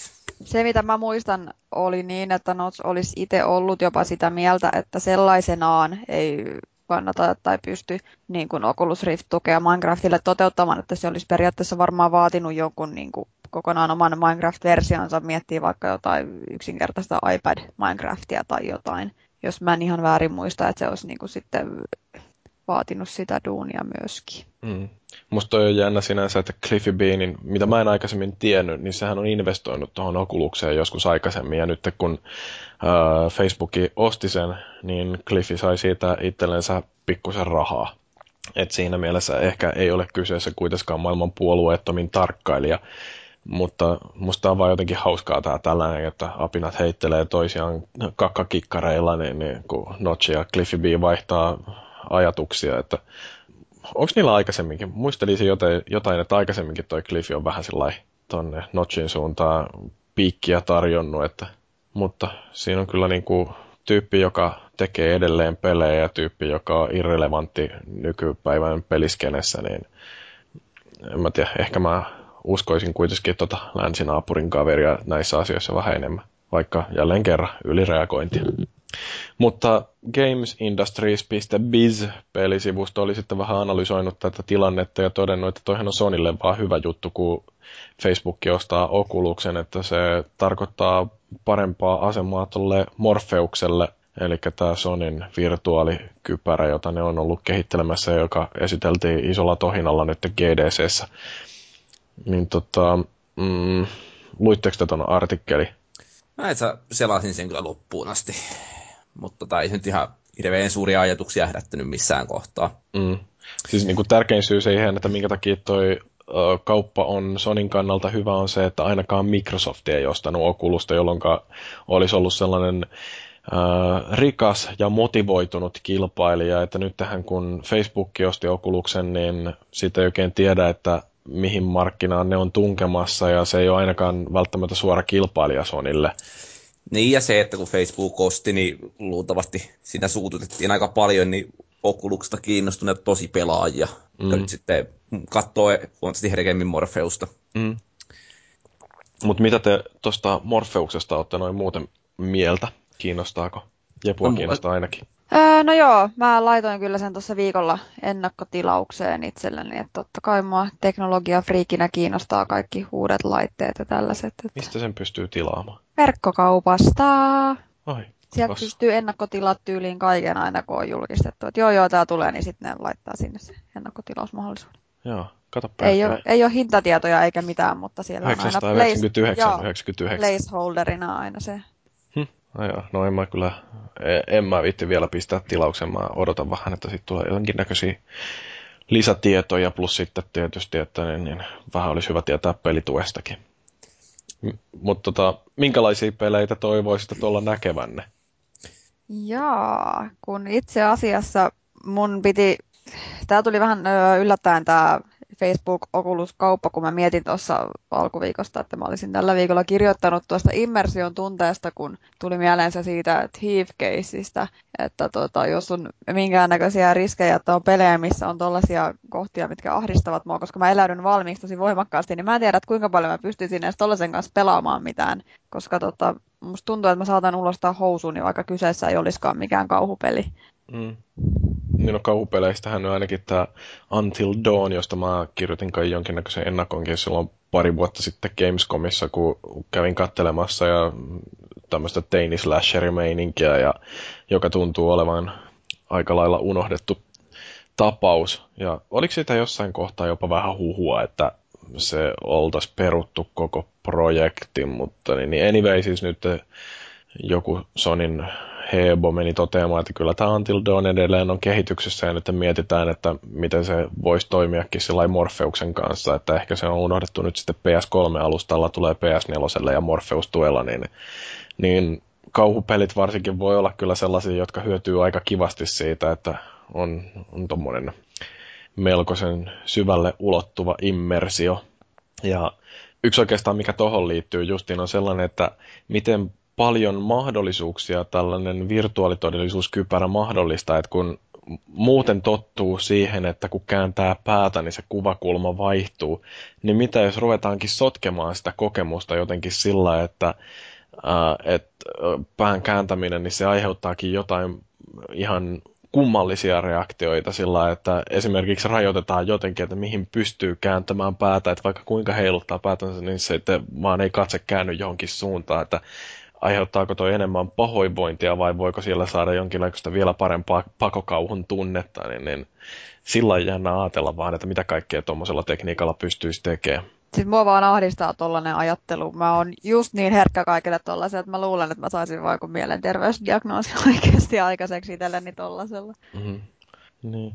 No, mitä mä toivoisin näkeväni, niin autopelit tietysti voi olla aika hyviä, että niissä kuitenkin kun ollaan itse kyydissä ja pystytään katselemaan ympärille, niin mä luulen, että se on aika luonteva paikka, missä tuommoinen virtuaalitodellisuus toimisi. Ja sitten yksi, minkä mä toivoisin näkeväni, niin joku Battlestar Galactica avaruuslentelypeli esimerkiksi, niin voisi olla ihan törkeän mahtava jollain tollasella. Mä en ole ihan varma, että miten joku FPS toimisi kolmannen persoonan seikkailut vielä ehkä vähemmän, mutta niin, niin, en mä tiedä. Valuikin sanoa säkin nyt jotain. Ei, mä, toi autopelit on varmaan se ja sitten jotkut lentosimut, niissä nyt on käytetty jo ties kuinka pitkää tai purkkateippiviritelmiä. Mm. Vähän samantyyppisiin efekteihin kolmella näytöllä, mutta mä en nyt tiedä siis, että en mä sitä Oculus Riftiäkään vielä päässyt testaamaan, että mulla on oikeastaan niin mitään hajua, että mitä tällainen oikeastaan voisi saada aikaiseksi. Siis Oculus nyt olisi yliopistolla ihan yleisesti käytettävissä, mutta kun ei vaan kiinnostanut käydä testaamassa, niin ei ole sanonut aikaiseksi. Niin, se ei ole 95-luvun vuonna tehty. Että... Ei, ei, ei. Ei ole no. lasten peleille tukea. no, mutta mitä tuosta tykkäätte, kun Shu Yoshida sanoi, että ää, tuskin maltan odottaa, että pääsen jakamaan näitä Oculus-kittejä noille, äh, ei kun ei Oculus, vaan Morpheus-kittejä noille indie-kehittäjille, että alkuun ei todennäköisesti ole näillä AAA-peleillä, niin niissä ei vielä hyödynnetä tota, virtuaalitodellisuustekniikkaa, mutta että indiat, niin ne todennäköisesti keksis heti jotain hienoa. Niin johan toi niin kuin, pakko arvostaa ajatuksena, että se on niin otettu ihan Sonilla yleisesti käyttöön tuommoinen, että kuitenkin varmaan India on juuri se, joka saattaa kokeilla tai ihan hävyttömiäkin ideoita, josta suurin osa tietysti epäonnistuu, mutta sitä voi löytää jotain eronleimauksia, joita sitten niin kuin, jotka yleistyy mm. ihan niin kuin, oikeassa, niin kuin isoissakin peleissä. Ja en mä nyt oikein usko, että joku Activision tai EA uskaltaisi lähteä hirveän rohkeasti kokeilemaan ihan uusia juttuja. Että, niin, että joku että... Bear Simulator esimerkiksi Morpheuksella, niin mikä se on First Person Bear. niin tässä, mikäs tällä viikolla on ollut joku Goat Simulator? Goat Simulator. Näittekö te sen videopätkä, mikä oli niin tehty tämä Dead Islandin äh, trailerin henkeen, että, niin, joka alkaa siitä, että joku vuohi makaa ruohikolla kuolleena ja palava mies juoksee takaperin siellä se äh, vierestä ja, ja tota, niin, sitten semmoinen rauhallinen pianomusiikki ja sitten välillä tulee sellaista normaalin nopeudella eteenpäin videopätkää siihen, kun muuten video pyörii taaksepäin hidastettuna ja semmoinen samalla lailla kuin mikä se oli se Dead Islandin traileri. Mä en sitä kattonut, mä vaan siis näin, että sitä jätti jossain Facebookissa ihan hirveät määrät. Mä katsoin sen niin kuin varmaan kolme kertaa peräkkään nauroin koko ajan, se oli ihan saatanan tyhmä juttu, niin kuin, tosi hauska. Mutta joo, niin kuin, kyllähän toi varmaan, että Indiat kehittääkin kaikenlaista, että ties mikä, miten joku Dear Esther tai tai Gone Home, että miten ne toimisi esimerkiksi jollain tuollaisella Morfeuksella tai yleensä VR-kypärällä. Mm, se voi olla ihan jännää. Mun täytyy vielä se sanoa, että tuossa kun mä oon mietiskellyt ja pohdiskellut noita virtuaalitodellisuusasioita, niin ensisijaisesti ei välttämättä kiinnosta se teknologia ihan pelaajana, vaan just puhtaasti teknologiafriikkinä, että vaikka niin kuin kiinnostaa, kiinnostaa sellaisella pelaaminen, niin silti jotenkin, niin kuin, en tiedä, että onko se sellainen asia, mitä tulisin tekemään ihan hirveästi ja mä, siis, niin, mä oon hirveän skeptinen ton pärjäämistä pelikäytössä ihan vaan siis sen takia, että toi on irtolaite.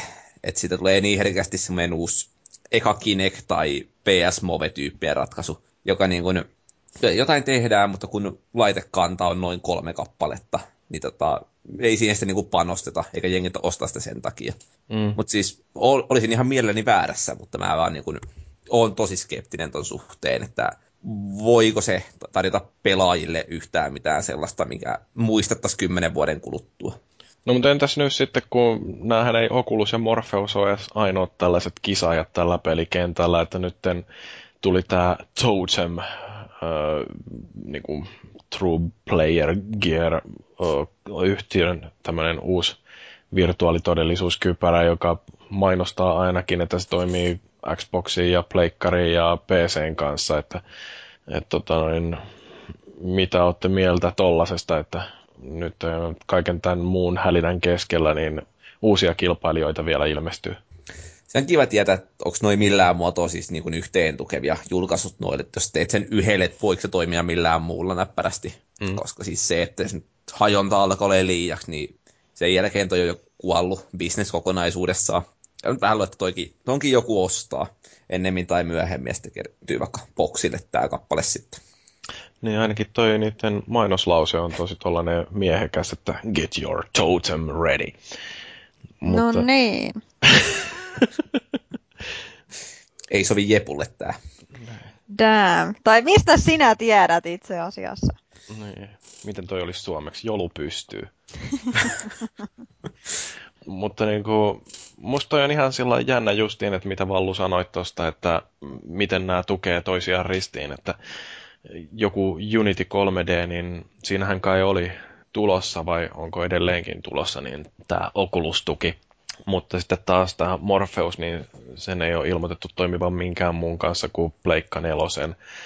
Ja nyt sitten tämä Totem olisi taas sellainen monikäyttöisempi, että miten ne ohjelmointirajapinnat sitten tässä toimii ja et, tarkoittaako tämä nyt sitten, että täytyy ostaa kaikki kolme, jos haluaa, että pystyy virtuaalitodellisuutta leikkimään kaikilla eri laitteilla, mitä haluaa käyttää. Et siinä mielessä niin kun, mä en, en tykännyt edes siitä, että Sony ei lähtenyt tuonne Okuluksen kelkkaan ja ruvennut tukemaan sitä, vaan sen sijaan rupesi toteuttamaan tällaista omaa laitettaansa. Ja nyt sitten, että kun niitä tulee jo kolmas, niin tämä tarkoittaa, että toi fragmentoituu, jolla välttämättä pelitukea ei löydy kaikille näille, että jos meneekin sitten yhtäkkiä sillä, että EA-pelit toimii pelkästään jollain Morpheuksella ja Activision tukee pelkästään jotain Oculusta ja sitten kaikki muut on jonkun tämän totemin kyydissä tai miten nyt meneekä, niin sillä, että jos joutuu jo pelistä toiseen vaihtaessaan vaihtaa myöskin tuota kypärää, niin onhan se sitten jo harvinaisen hanurista.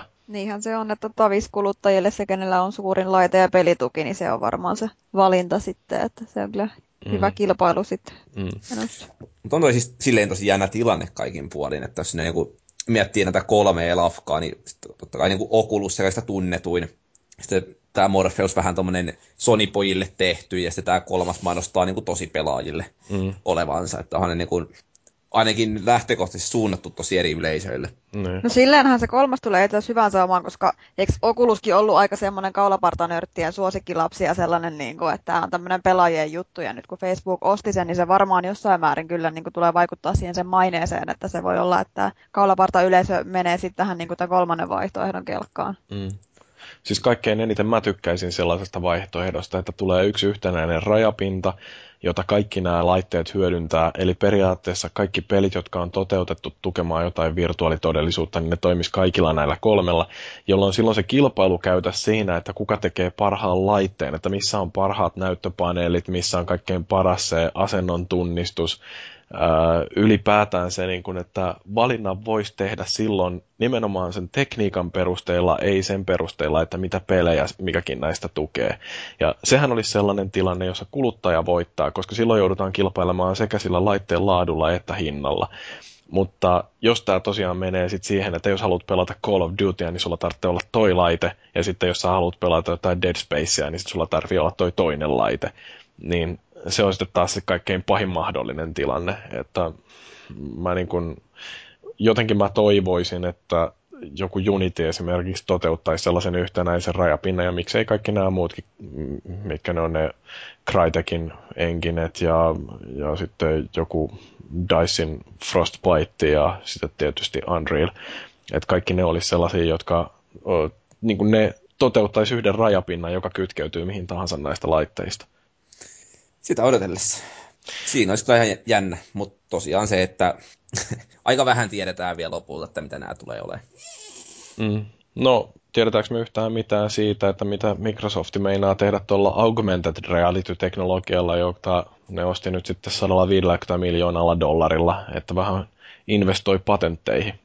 Ei toivottavasti mitään. Niin. Um, niin, no siis mehän ei tietysti tiedetä, että mitä nämä patentit on, mutta noin yleisesti niin tämä augmented reality, niin sehän tarkoittaa sellaista, että yhdellä näytöllä on sekä jotain todellisen maailman videokuvaa, tai siis yleensä kuvaa, ja siihen päälle sitten piirretään jotain tietokonegeneroitua grafiikkaa.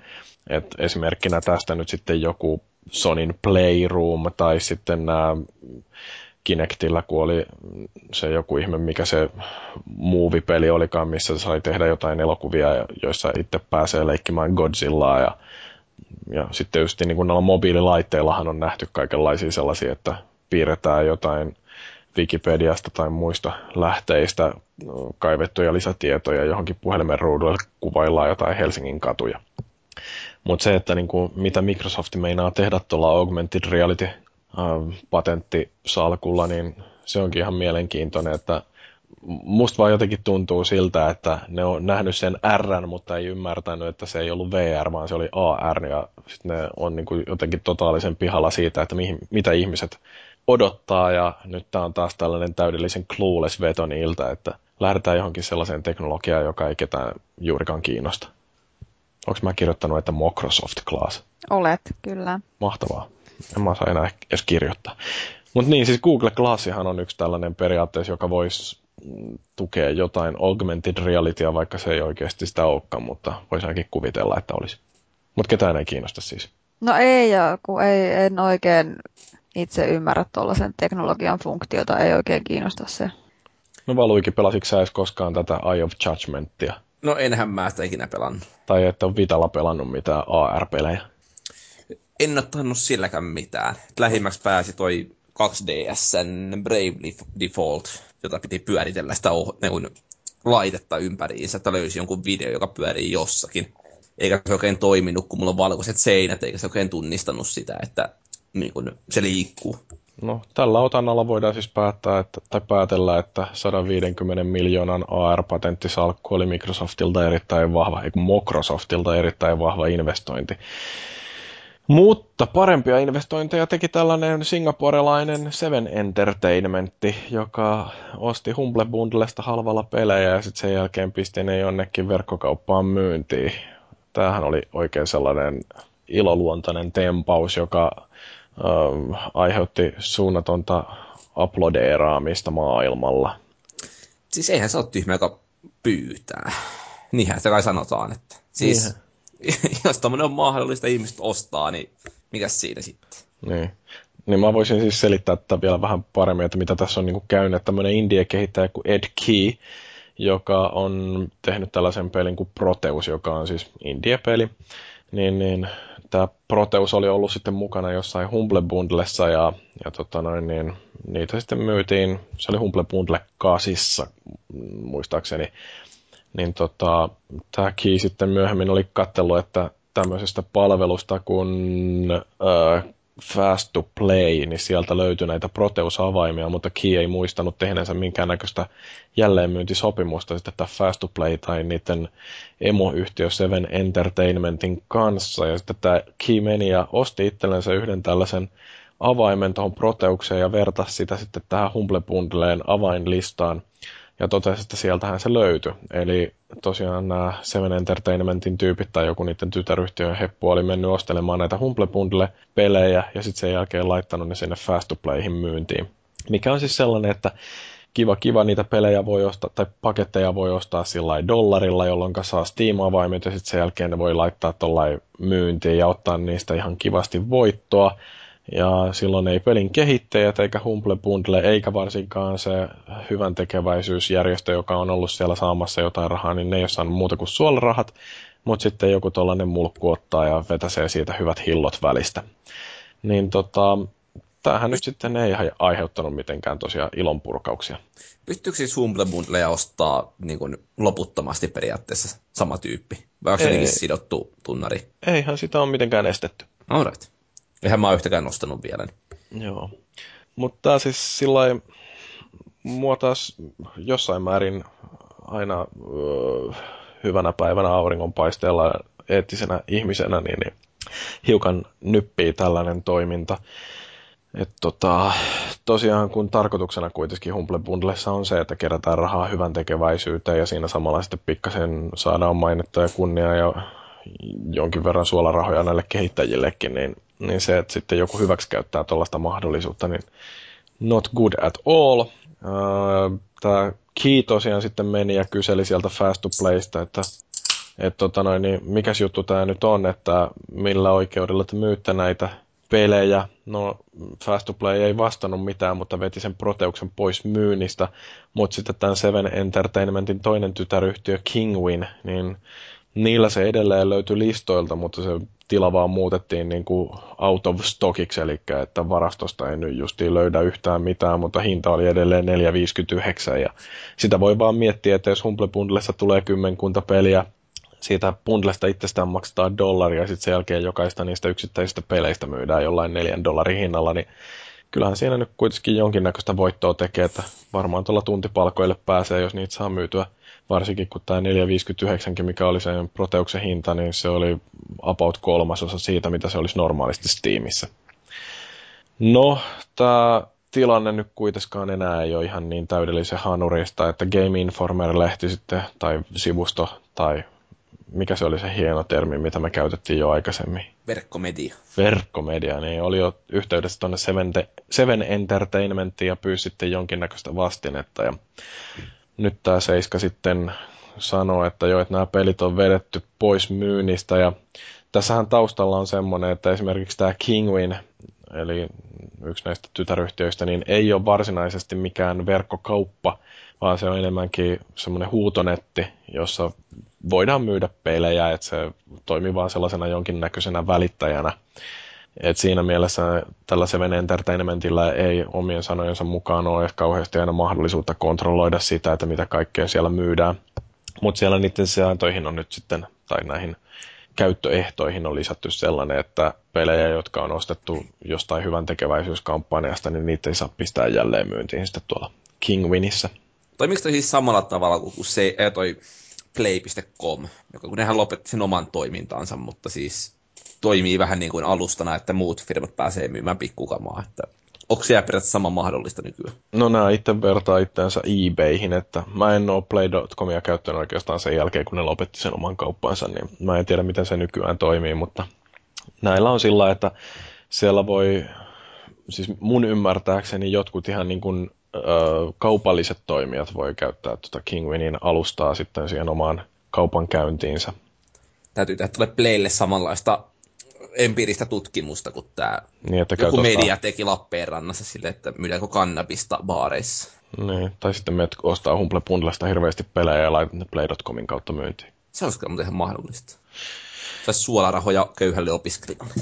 Joo. No sitten tota, mm, kun puhutaan tällaisista huijauksista, niin tämmöistä pikkasen hilpeämpää tarinaa tuolta Kalifornian maalta tämmöinen Kalifornian osavaltiosenaattori kuin Leland J, joka on kunnostautunut aikaisemmin videopelien ärhäkkänä vastustajana ja joka on semmoinen öö, myöhempien aikojen pyhien Jack Thompson, eli valittaa sitten kaikesta väkivaltaisuudesta, mitä noin videopelit aiheuttaa, niin on nyt itse jäänyt sitten korruptiosta kiinni, että se on kaiken maailman asekauppoihin ja muihin tällaisiin hauskoihin sekaantunut, ottanut lahjomaa vastaan ja muuta.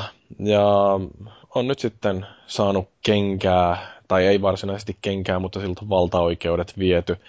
Mm, yllättääkö koskaan tällainen? Tuossa nyt tota, katsottu Pimun kanssa toi Wirea niin kuin uudestaan. Kyllähän se taas pistää aina miettimään tätä toimintaa. Tai se on käristettyä, mutta niin kuin, antaa vahvan uskon tähän ihmisyyteen poliittiseen uskottavuuteen. Mm.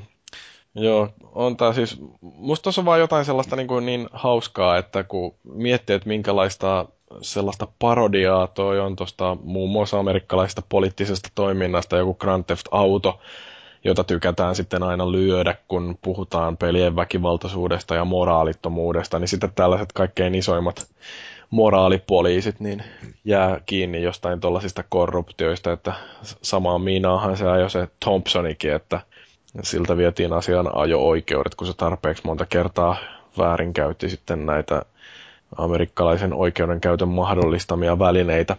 Hei, mä lähden nyt törkeästi tangentille, mutta tota, mulla tuli mieleen tuosta GTAsta itse asiassa aika erikoinen mielipide. Sinällään mulla on sellainen työkaveri, joka on, olisikohan se 450 välillä. Toivottavasti se ei kuuntele tätä ja loukkaannut nyt, kun käy ilmi, että se onkin kolmekymppinen. Mutta joka tapauksessa tota, hänellä on poika. Se on mun mielestä yläaste-ikäinen jo. Olisiko kuitenkin joku 13 vastaan 14 jotain sitä luokkaa. Ja tota, se pelaa paljon GTA Femmaa. Ja se on tämän äidin mielestä hyvä asia, koska se oppii sieltä paljon. Siis siellä on kaikkea kivaa, mitä voi tehdä. Siellä voi ajella autoilla ja ajella vesiskoottereilla ja kaikilla tällaisilla veneillä ja lentokoneilla ja kaikella. Ja se näkee siitä vaan ne hyvät puolet, eikä ollenkaan sitä, että siellä voi tappaa ihmisiä ja ajaa mummojen yli ja teurastaa ja ryöstää pankkeja ja kaikkea. Että se, niin kuin, se pitää sitä hyvänä asiana ja musta se oli Mulla oli pakko mainita siitä, kun musta se oli niin jotenkin vaan hauska. Mä en ole ikinä kuullut yhdeltäkään vanhemmalta, että se olisi niin kuin hyvä asia, että lapsi pelaa tuollaista peliä, niin se oli huomionarvoinen asia mun mielestä. Niin, tässähän on nyt rikottu törkeästi lakia, koska GTA 5 on kuitenkin K18 peli, jonka luovuttaminen alaikäiselle on loin vastaista. Kukaan ei ole luovuttanut alaikäiselle. Äiti on käynyt ostamassa, ai ai. Mm, niin, ja sitten poika on salaa ruvennut pelailemaan. Ja Niinpä. Samaan aikaan, kun äiti tekee perunamuusia keittiössä. Kyllä. Joo, no mutta ei siis toi on ihan jännä kyllä sillä Mutta en mä tiedä oikein, että miten tuohon pitäisi suhtautua, että onko toi sellainen tavallaan positiivinen osoitus siitä, että on niitä sellaisiakin vanhempia, jotka näkee videopelit jonain muuna kuin kaikkein pahimpana pahana ikinä. Mutta sitten kun toisaalta GTA 5, niin siinä on muutama aika ällökohta. Ja se kuva, joka siinä annetaan maailmasta, ei ole mitenkään sellainen kaikkein lapsiystävällisin. Niin niin paljon kuin mä itse tykkäänkin GTA Vitosesta ja Vallu saa pysynyt hiljaa, niin tota, mm. äh, eihän se ole lapsille sopivaa materiaalia oikeasti yhtään. Että joo, kiva, siinä voi ajella mönkijällä ja lentää lentokoneella ja voi käydä pelaamassa golfia, mutta sitten kun toisaalta sillä golfmailalla pystyy hakkaamaan joltain pään sisään ja siinä pystyy ajelemaan niillä autoilla ihmisten ylitteen ja muutenkin siinä on kaikenlaisia hassuhauskoja pikkukohtauksia. Niin, niin... Mä oon edelleen itse sitä mieltä, että joka kerta kun on tällaisia keissejä, että pitää pohtia, että onko joku peli lapsille tai ei, tai on puhetta siitä, niin pitää huomioida kuitenkin se lapsi niin kuin yksilönä. Esimerkiksi mm. miettii, nyt on kyseessä poika, mikä kattelee ihan onnessaan Walking Deadia ja ei ole siitä millänsäkään. Ja omaa sellaisen niin kuin selkeästi hyvän maailmankatsomuksen, että se niin kuin ymmärtää, mikä on väärin ja mikä on mm. oikein. Ja näin, niin mä en näe siinä välttämättä huonoa, mutta noin on just sellaisia, että ne pitää aina miettiä sen kyseisen lapsen kohdalla, että miten toimitaan. Niin. No siis mä oon sitä mieltä, että olisi kiva, jos vanhemmat ymmärtäisivät, että mikä niiden omille lapsille sopii. Valitettavasti vaan sellaisia esimerkkejä näkee vanhemmista, jotka ei aina ole ihan sillä tehtäviensä tasalla. Et, en mä tiedä, siis olisi hyvä, jos olisi jonkinnäköinen sellainen testi, jonka voisi tehdä vanhemmille, että näkee, että miten paljon niiden voi antaa sitten ottaa vastuuta sitä omasta jälkikasvustansa. Mutta niin kauan kuin tuollaista testiä ei ole, niin silloin mä mieluummin luottaisin tuollaisiin niin ihan sitoviin määräyksiin ja, ja tota, ei kaikki voi olla sillä hyviä vanhempia, niin kuin esimerkiksi joku Tontsa varmaan. Mä olisin mm. ihan kamala vanhempi. No sä olisit ihan kamala. Mä olisin kyllä jo. Mutta mä nyt sanon kuitenkin, vaikka käskettiin olla hiljaa, että tein tuossa menneellä viikolla maailmasta vähän paremman paikan elää, kun kävin pitämässä tamperelaisella ala-asteella vanhempainiltaa ja puhumassa siellä videopeleistä ja sosiaalisesta mediasta sun muusta tällaisesta. Oliko oman lapsen vanhempainilta? Oikeastaan oma vanhempainilta, että se isi ja äiti oli kuuntelemassa. Oliko ne ylpeitä susta? Ne oli hyvin ylpeitä. Oi. Se on hienoa. No joo, tämä tangentti vei meidät sopivasti sellaiselle kiertoradalle, että tässä kohtaa voitaisiin pitää hyvin sellainen illan toinen tauko. Että niin, niin Nyt kyllä huijaat. En Ei mä huija... taukoa. Ei, kyllä pidetään tauko, koska mulla loppuu toi mun rommikola tosta noin, ja en mä nyt selvinpäin meinaa näitä podcasteja tässä vedellä. Eli jatketaan tauon jälkeen vaikka lisähuijauksilla ja puhutaan Titanfallista.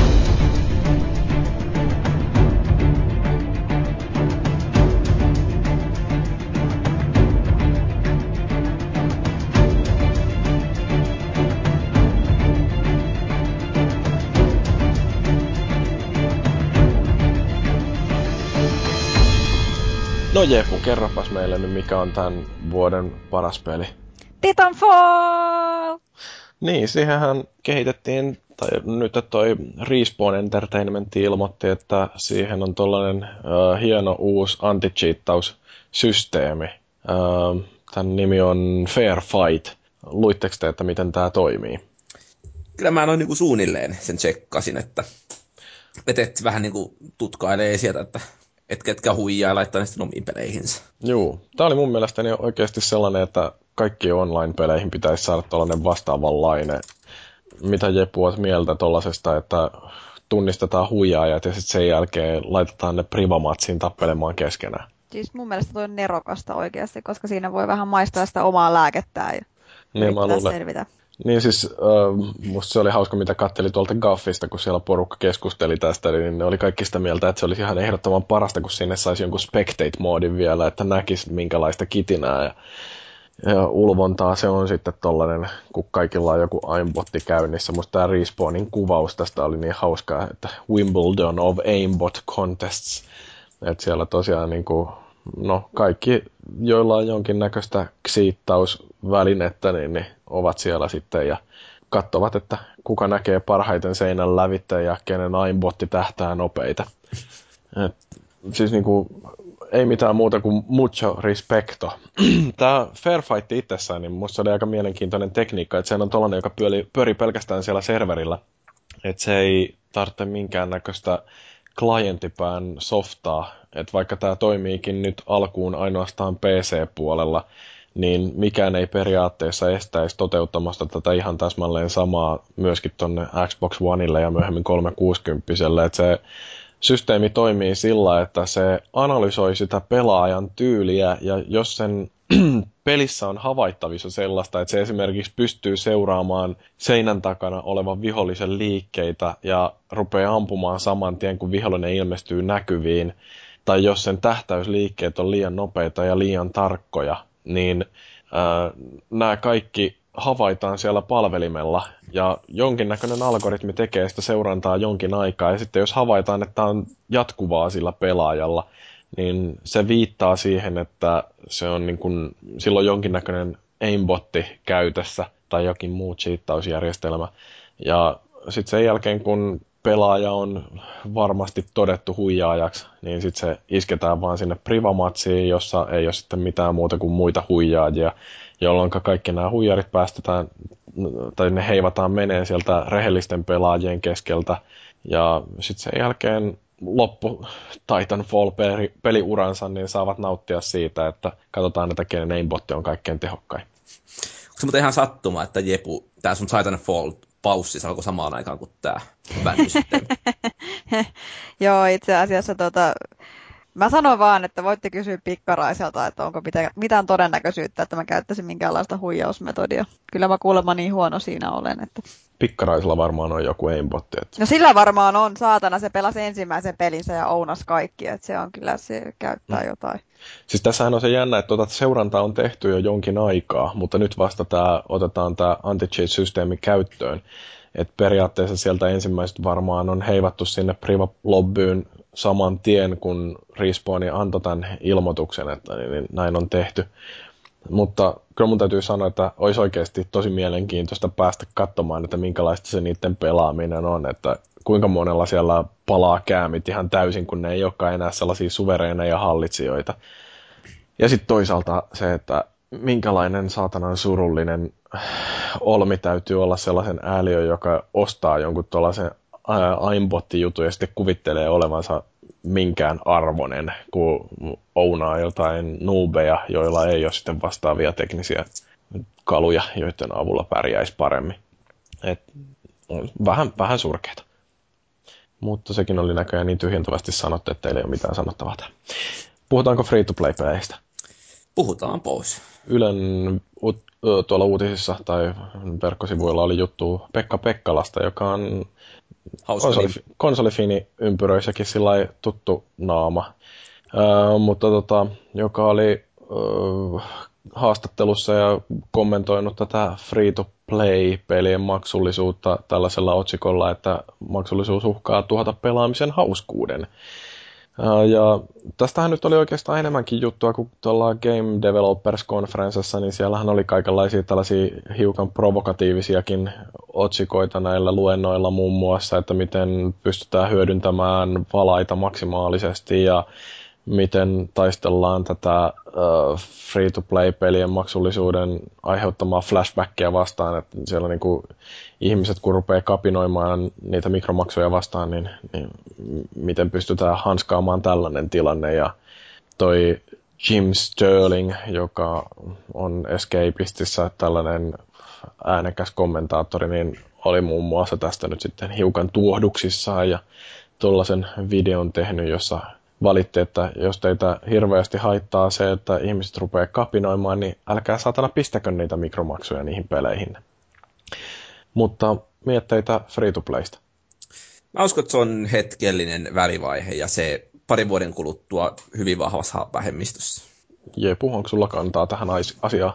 Äh, no mä toivon, että se on hetkellinen välivaihe, mutta ei, ei mulla ole mitään silleen henkilökohtaista antia tähän keskusteluun, että Joku. En, kun en laita rahaa, niin ei, mulla ei ole silleen ongelmaa sen kanssa, mutta toisaalta mä kyllä ymmärrän, että se free-to-play risoo ihmisiä. Niin siis mä niin kun, pikkasenkin kun tota ajattelee, niin olen sitä mieltä, että musta se on aika kummallista, että nämä free-to-play-pelit nimenomaan aiheuttaa tuollaista kauheata kuohuntaa. Et kun ajattelee, että free-to-play-pelien ideahan on siinä, että niitä oikeasti pystyy pelaamaan ilmatteeksi, ja niitä pystyy pelaamaan ilmatteeksi vaikka kuinka paljon. Ää, ja sitten vasta kun jossain vaiheessa on todennut, että hei, tämähän on ihan hauska peli ja haluan tähän nyt sitten jotain lisä tehoa tai sisältöä tai mikä nyt sitten onkaan siellä maksumuurin takana, niin siinä kohtaa voi tehdä sen päätöksen, että nyt laitan tähän sitten tämän euro 90 tai 19 euroa tai 190.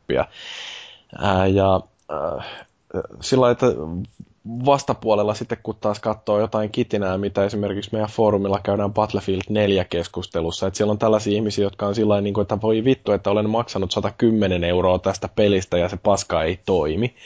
Niin mä oon sillä niin kuin, että niin, että jos Battlefield 4 olisi free-to-play-peli, niin olisitko maksanut siitä 110 euroa ennen kuin huomaat, että se ei toimi? Että olisiko käynyt niin, että olisit mahdollisesti pelannut sitä 10 minuuttia, todennut, että ei toimi, kokeilu ehkä myöhemmin uudestaan toiset 10 minuuttia, todennut, että ei se toimi vieläkään. Ja sitten sen jälkeen onnellisena siirtynyt muihin peleihin maksamatta sitä koskaan yhtään mitään. Sen sijaan, että maksat 110 euroa tietämättä, että mitä sieltä on tulossa. Ja sitten huomaat 30 tuntia tuskailtua että niin, niin kakkaahan sieltä tuli ostettua. Et siinä mielessä niin kuin, uh, ihan oikeasti free-to-play-pelit on ihan helvetisti reilumpi tällainen value proposition pelaajille, koska ne antaa kokeilla ihan vapaasti niin paljon kuin haluat ennen kuin sun tarvitsee upottaa sinne sentihyrrää. Toista taas firmat haluaa, että niistä maksetaan, jolloin toki siis elää vielä selkeää murrosvaihetta ja sellaista, että oikein kukaan ei tiedä, että mikä on niin kuin hyväksyttävää maksettavaa. Mutta se, että ei tarvitse saada kuin yksi semmoinen joku Star Wars Old Republic, jossa juoksemista täytyy maksaa. Ja sen jälkeen, niin kun, jos et sä maksa, niin sun pelikokemus on täysin rampautettu. Mm. Ja siis se on sellaista PR-shaibaa, että yksikään firma ei pysty katsoa. Mm, mutta, Eikä pelaajat katso sitä. Niin, mutta siis tossahan taas kerran voit äänestää lompakolla, jos et tykkää siitä, että et pysty juoksemaan, jos et maksa. Ja sun mielestä se peli on sen takia kökkö, niin vaihda johonkin toiseen peliin. Kyllä niitä vaihtoehtoja löytyy. Että nytkin kun katsoo, että mitä kaikkea löytyy jostain tuolta Pleikka neloselta, niin ää, siellä on siis jotain, onko se DC Universe nyt myöskin Pleikka nelosella? Ainakin kolmoselta löytyy. Mutta siis on Warframea, on War Thunderia, PlanetSide 2 tulee toivottavasti joskus, vaikka se ilmeisesti se huhtikuun 15. päivä, jonka ensin itse uskoin, niin, niin ei varmaan pidäkään paikkaansa. Mutta kuitenkin, että kun noita vaihtoehtoja on jo pelkästään Pleikka nelosellakin muutama, puhumattakaan PCstä, niin minkä takia upottaa rahaa johonkin sellaiseen, mistä ei tykkää, sen sijaan, että yrittäisi löytää jonkun sellaisen, mistä tykkää. Että esimerkiksi League of Legendsin pelaajat tuntuu olevan hirveän tyytyväisiä, jotkut Dotan pelaajat tuntuu olevan hirveän tyytyväisiä. Että jos nyt sitten löytyy jotain yksittäisiä tapauksia, en tiedä, siis Clash of Clansikin ilmeisesti on ihan hauska peli, mutta siinä tulee tosi nopeasti vastaan se tilanne, että tarvitsee ruveta maksamaan, jos meinaa pitää sitä hauskaa sen sijaan, että odottaa aina 24 tuntia kerrallaan. Et sehän on loppujen lopuksi kuitenkin kyse vaan siitä, että valitte oikea peli, niin ei tarvitse kärsiä siitä, että joutuu maksamaan turhasta. Yleensäkin se, että miksi maksaa turhasta, kun niitä vaihtoehtoja on, niin musta se on vaan sellainen vähän käsittämätön kritiikki. Tästä mä koen aika monissa peleissä siis sen niin kuin hirveän reiluksi, että kun sä ostat sen pelin, niin sen jälkeen sä oot niin kuin tasavertaisessa asemassa muiden pelaajien kanssa. Se, että no okei, okay, tämä toimii jonkun Call of Dutyn prestigeiden kanssa, jossa palkitaan sitä, että sä pelaat paljon. Mutta se, että free to play, jos on pakko maksaa siitä, että sä oot tasavertainen pelaaja muiden rinnalla, tai että sä pystyt pärjäämään, niin mun se on äärimmäisen niin kuin epäreilu malli. Mm. Eikä silloin niin kuin hukataan täysin se hyödyllisyys, mikä tuosta voidaan saada. Niin, mutta tuossahan on sitten toisaalta tämä, että äh, kun puhutaan näistä valaista, jotka maksaa sen, että onko se nyt sillä että yksi prosentti noista pelaajista vai oliko se jopa pienempi osuus, jotka maksaa melkein 90 prosenttia siitä, mitä se peli tekee liikevaihtoa. Niin jotta nämä valaat saadaan pelaamaan, niin siellä täytyy olla sellaisia tyyppejä hirveästi, jotka ei välttämättä maksa, mutta jotka on ainakin tuomassa niitä harjoitusvastustajia. Ja jos nämä tyypit, jotka maksaa siitä pelistä jotain, saa jotain epäreilua etua pelkästään sillä, että ne on rauttanut kukkaron nyörejä, niin kyllähän se tarkoittaa sitä, että nämä, jotka ei maksa, ne kaikkoaa siitä pelistä, jolloin niille, jotka maksaa, ei ole enää yhtään niin hauskaa. Et se on sellaista tasapainottelua kuitenkin siinä, että kuinka paljon sä annat hauskaa niille, jotka pelaa ilmatteeksi versus niille, jotka maksaa jotain.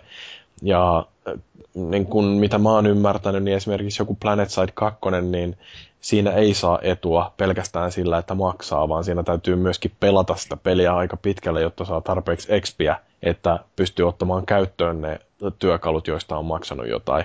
Ja sitten taas joku Warframe, niin oliko siinä minkäännäköistä vastakkainpelimahdollisuutta.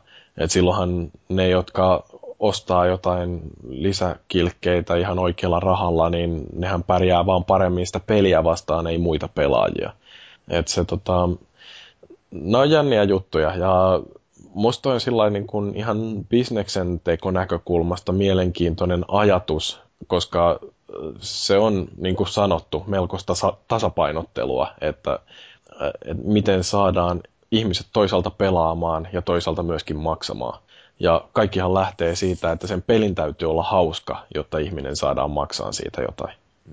Se, mikä tuossa on myöskin hirveän surullista, niin se, että kaikenlainen niin kuin pelin lainaamiskulttuuri kyllä päättyy tuossa kohtaa. Siis, no, mutta miksi lainata, kun kaikki pystyy pelaamaan? No, mutta edelleen se, että sä pelaat sitä täysin rampan.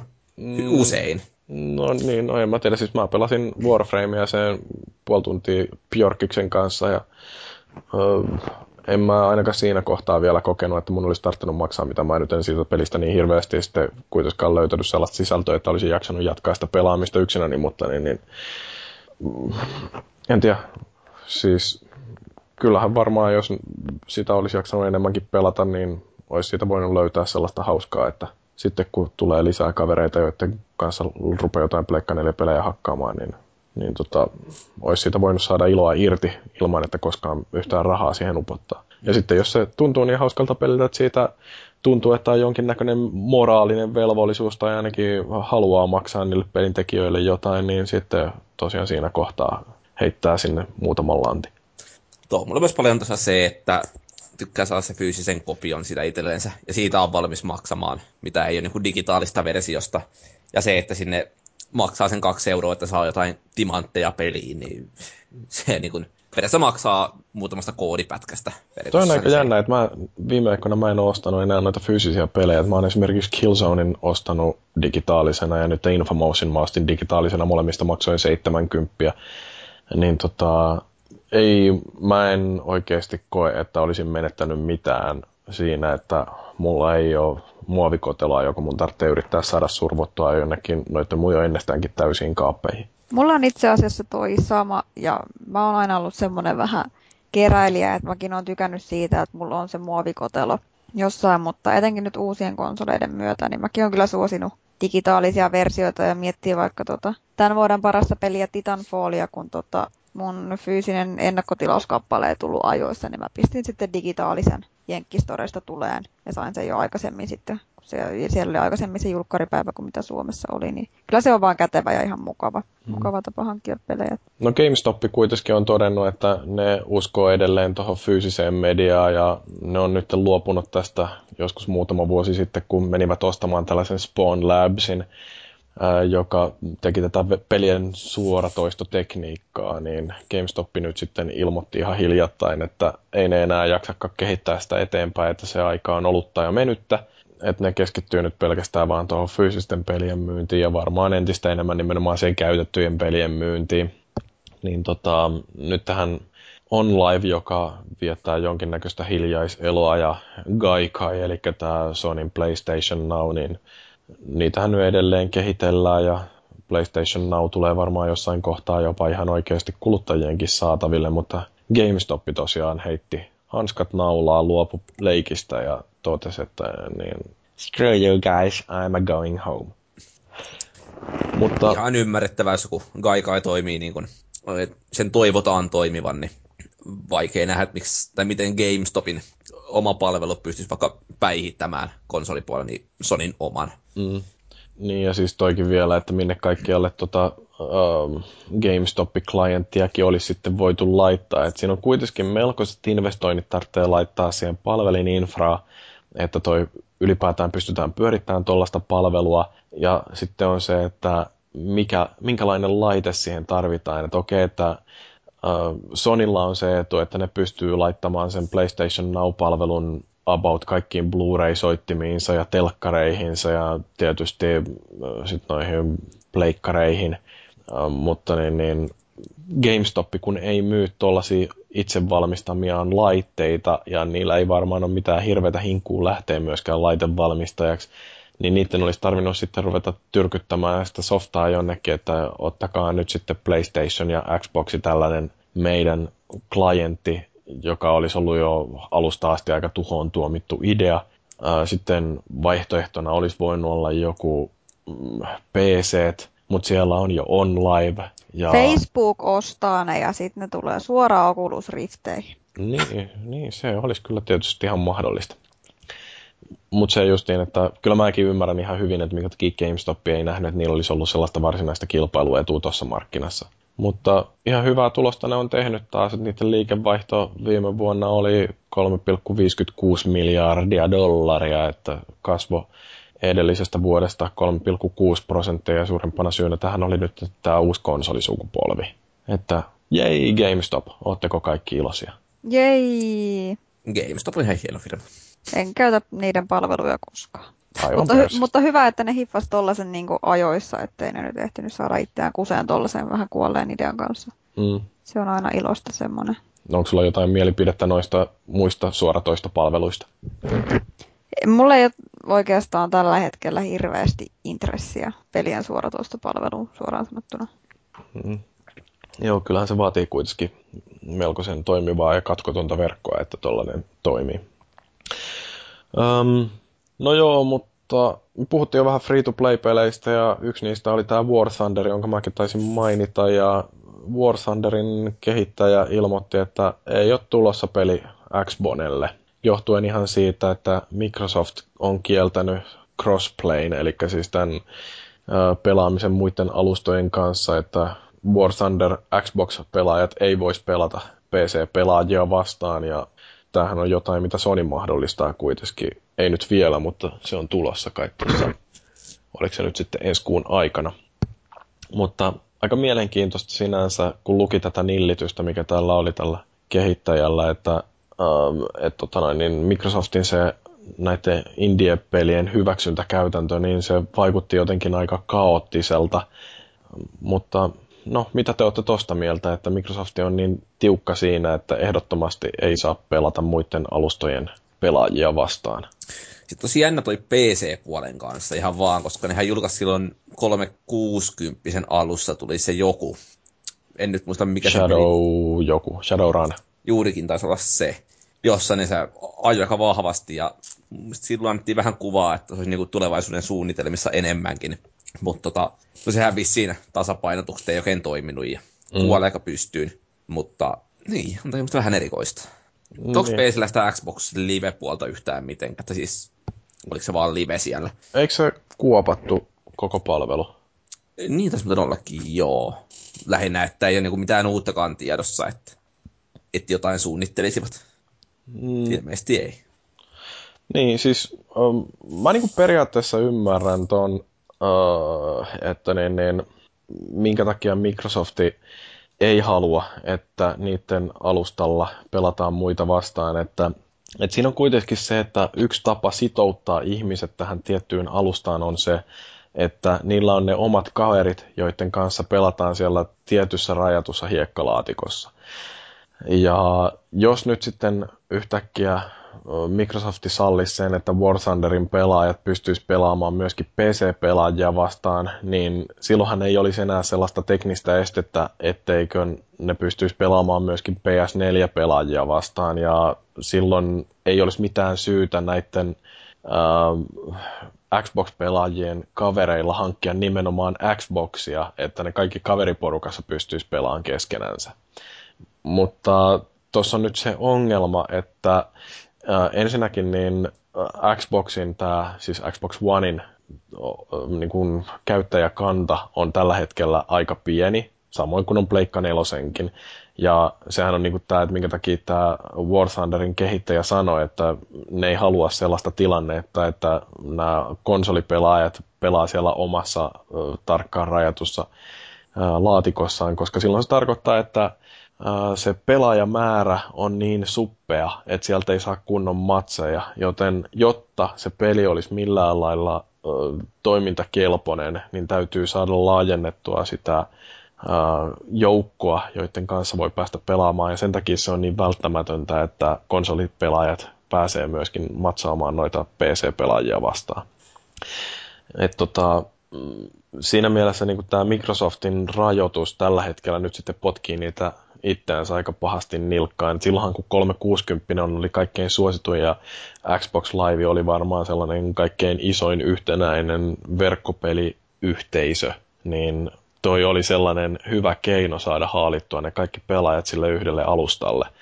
Mutta nyt Microsoftilla ei ole sitä samaa etua Xbox Onein kanssa, joten kuinka kauan ne pystyy pitämään tuollaisesta käytännöstä sitten niin tiukasti kiinni.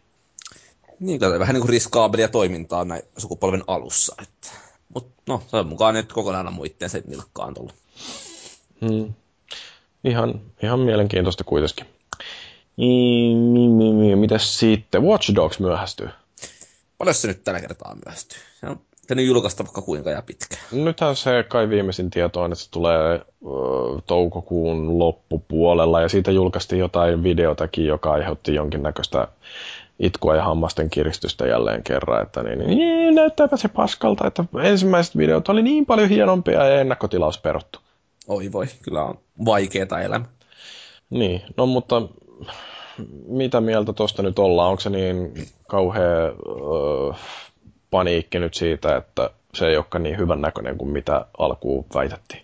No se tietty riippuu pitkälti siitä, että miltä se tulee näyttämään sitten, että jos se nyt on ihan, Jumalauta, ole sinä hiljaa, josta rommikolla. Anna vittu mun puhua. Siis sehän tosiaan riippuu siitä, että miltä se tulee näyttää sitten, kun mm. se tulee ulos. Että tota, tietty uuden sukupolven tai nykyisen sukupolven peliksi, niin siinähän on varmasti jossain määrin odotuksia, miltä se näyttää sitten. Mutta tota, mä en ole itse huolissani, kyllä mä oottelen tota peliä aika paljon silti. Eikä mua oikeastaan riso se viivästyminenkään, eikä mua sille hirveästi viimeiskään se risonut. Musta toi on ihan mukavaa, että ne pelit tulee sitten, kun ne saadaan valmiiksi. Mitä tykkäsit siitä viimeisimmästä videosta? Se oli se, meinaat sitä downgrade Chicago vai? jotain.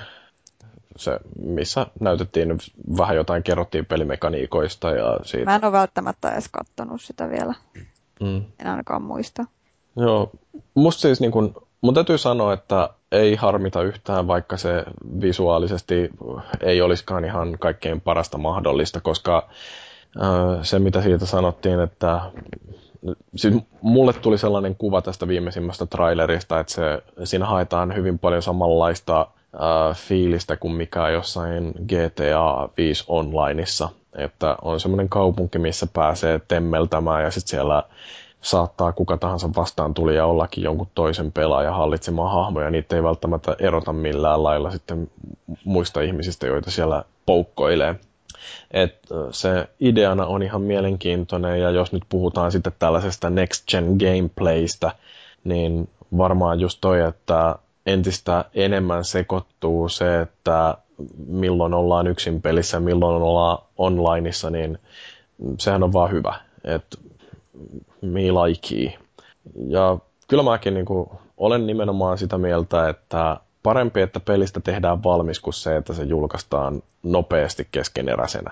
Mutta sitten toisaalta taas tämä yhden pelin, oliko se nyt sitten jonkun pääsuunnittelijan kommentti, että niin, niin tämä nyt on tällainen ensimmäinen peli ja jatkossa me tehdään sitten sellaisia jatkoosia, jotka ö, on niin kuin täydellisempiä paremmin sitten äh, kuvastaa tai niin kuin toteuttaa sen vision, mikä meillä on ollut tästä alun perinkin, niin toi oli sellainen, mikä mulla nosti pikkasen karvat pystyyn, että what the hell, että tiedätte, että teette sellaisen äh, ekan rykäsyn, joka ei sitten kuitenkaan ole niin hyvä kuin mitä te olisitte halunnut, niin mä ymmärrän hyvin, että budjetti tulee jossain kohtaa vastaan ja kuitenkin pelaajat odottaa lisää pelattavaa, mutta se, että onko toi nyt pakko sanoa ääneen, että joo, että en ole vähän tämmöinen, mutta kyllä me joskus tehdään tästä ihan hyväkin peli. NS Assassin's Creed-efekti, mikä on myös itse asiassa hauskaa, että tota, koska näillä peleillä on kuitenkin molemmilla Ubisoft takana ja sitten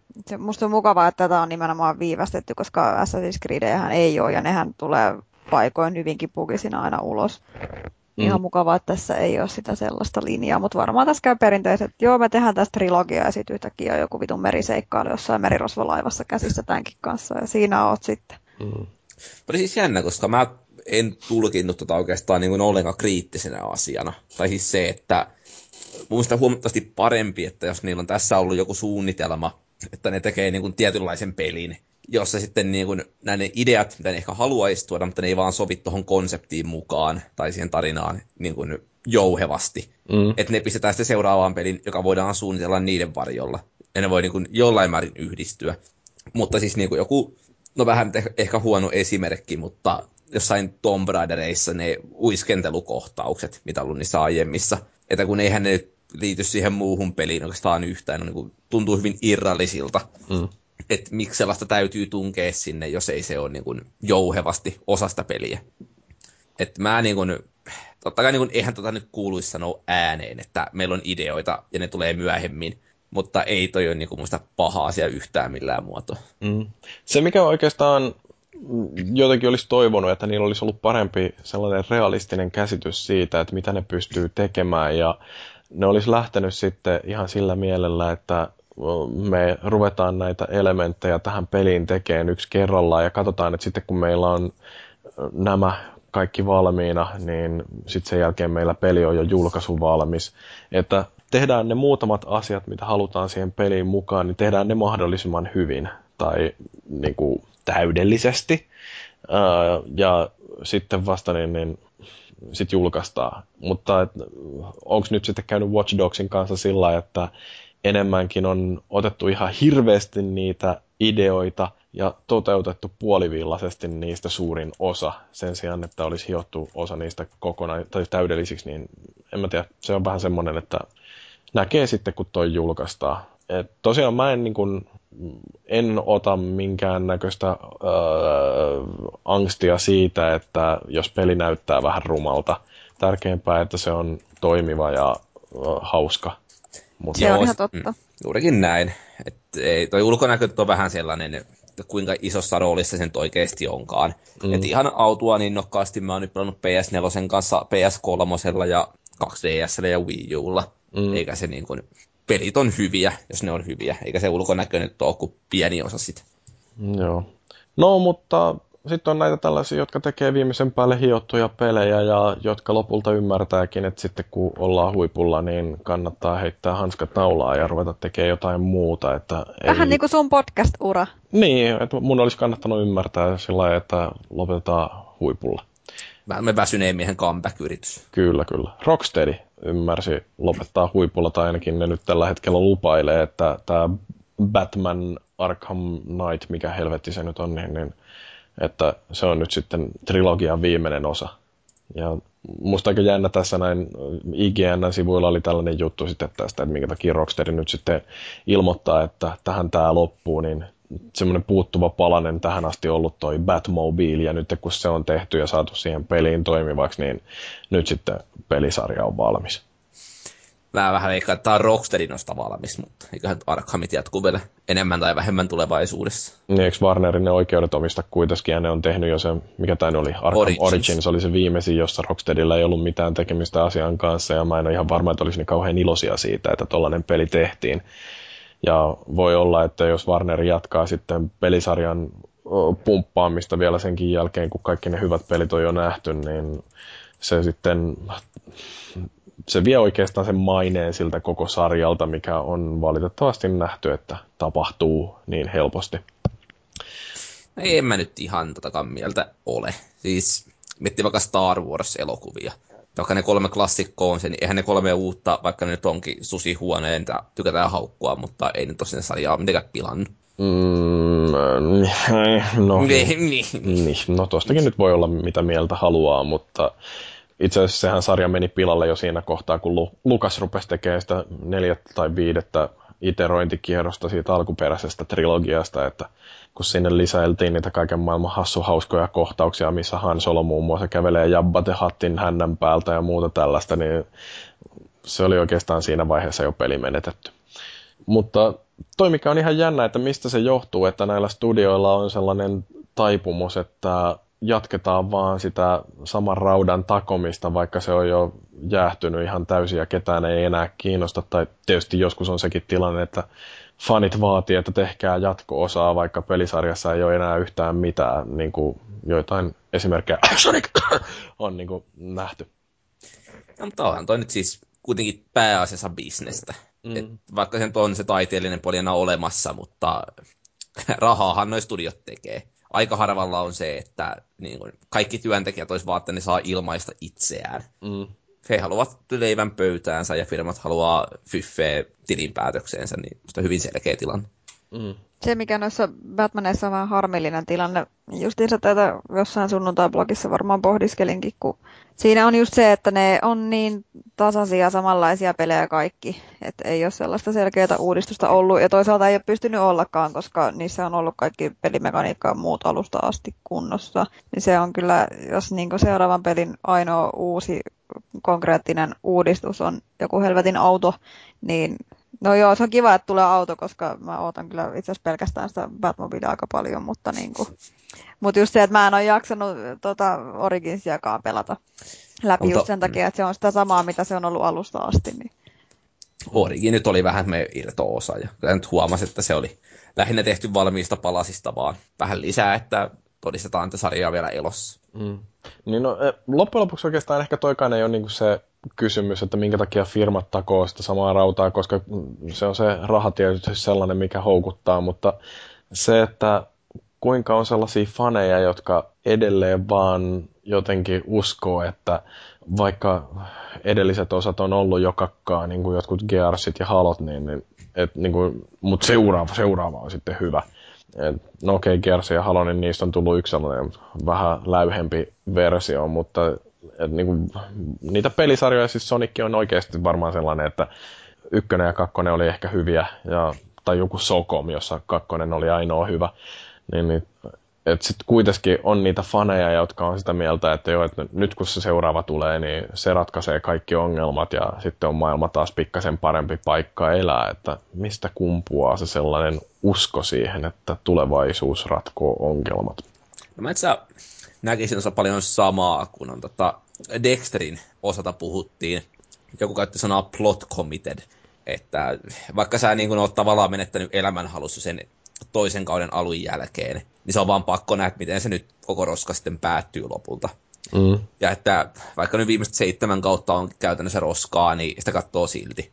Ihan vaan, koska ehkä se vielä vähän nousi. Me pieni lapsen usko siellä muhii, vaikka realiteetit sotii aika pahasti vastaan. Ja sitten se, että kun on kerran aloittanut, niin mielellään jatkaa loppuun asti. Niin. Toi on varmaan hyvin totta. peleissä nyt tietysti harvemmin on sillä, että on sellaista jatkuvaa tarinaa mm, osasta toiseen, mutta niin, niin, niin no. No, mutta aika harvoin TV-sarjoissakaan lopulta on. Siis okei, okay, ne hahmot voi vähän kasvaa siellä, mutta mutta mut siinä on ne niin kuin yleinen ilmapiiri, mikä siinä on, niin se saattaa jatkua, vaikka sen ei silleen näkyisikään hirveän konkreettisesti. Niin. No, okei. Okay. Mennään siitä eteenpäin. Vallu sai sanoa viimeisen sanan. Öö, Lucky Corner, tätähän on kaikki odottanut. Jei! No oikeastaan ehkä tämä on enemmän jatkoa tuolle äskeiselle ja nimenomaan siitä, että niin, niin, miksei pelifirmat vaan ymmärrä lopettaa liittyen Duke Nukemiin, joka kaikki varmaan jo toivoo, että ehkä se nyt voisi vähitellen kuolla. Tässähän on nyt tällaista oikeusjutun tynkää, kun toi 3D Realms, joka omisti oikeudet Dukeen ja joka teki, tai ainakin omisti sen Duke Nukem Forever-pelin kehityksen mitä kahdeksan, yhdeksän vuoden ajan, ja sitten sen jälkeen ne houkutteli Gearboxin tekemään ton uh, pelin loppuun, kun siitä ei näyttänyt tulevan lasta eikä paskaa, ja tästä kaupasta sitten palkinnoksi Gearboxi sai Duke Nukemin julkaisuoikeudet lukuun ottamatta yhtä peliä, joka 3D Realmsilla oli jo kesken siinä kohtaa, ja nyt ne on vaihtanut sitten sen pelin nimeä, että sieltä on tulossa tällainen kuin Duke Nukem, mikä helvetti tämä nyt sitten taas olikaan, nyt mä oon jo unohtanut se. No anyway, siis se on tällainen ylhäältä päin kuvattu toimintaropellus, ja nyt toi Gearbox on sitten haastanut 3D Realmsin oikeuteen, että te olette antanut meille ne oikeudet jo, että älkää tehkö tuota peliä perkele. Ja 3D Realms sitten taas uhittelee, että ei kun meillä on oikeus tehdä tämä yksi peli ja siinähän nyt sitten um, sekoillaan, mutta ehkä tässäkin olennaisempi kysymys on se, että miksi ihmeessä? Kiinnostaako ketään enää joku Duke Nukem? Ei. En usko. Varmaan nyt Foreverissakin se, että se oli semmoinen kuriositeetti jo viimeiset kuusi vuotta. Mm. Niin siis sillä... vaan nähdä sen loppu, mutta nyt sekin pointti on menetetty.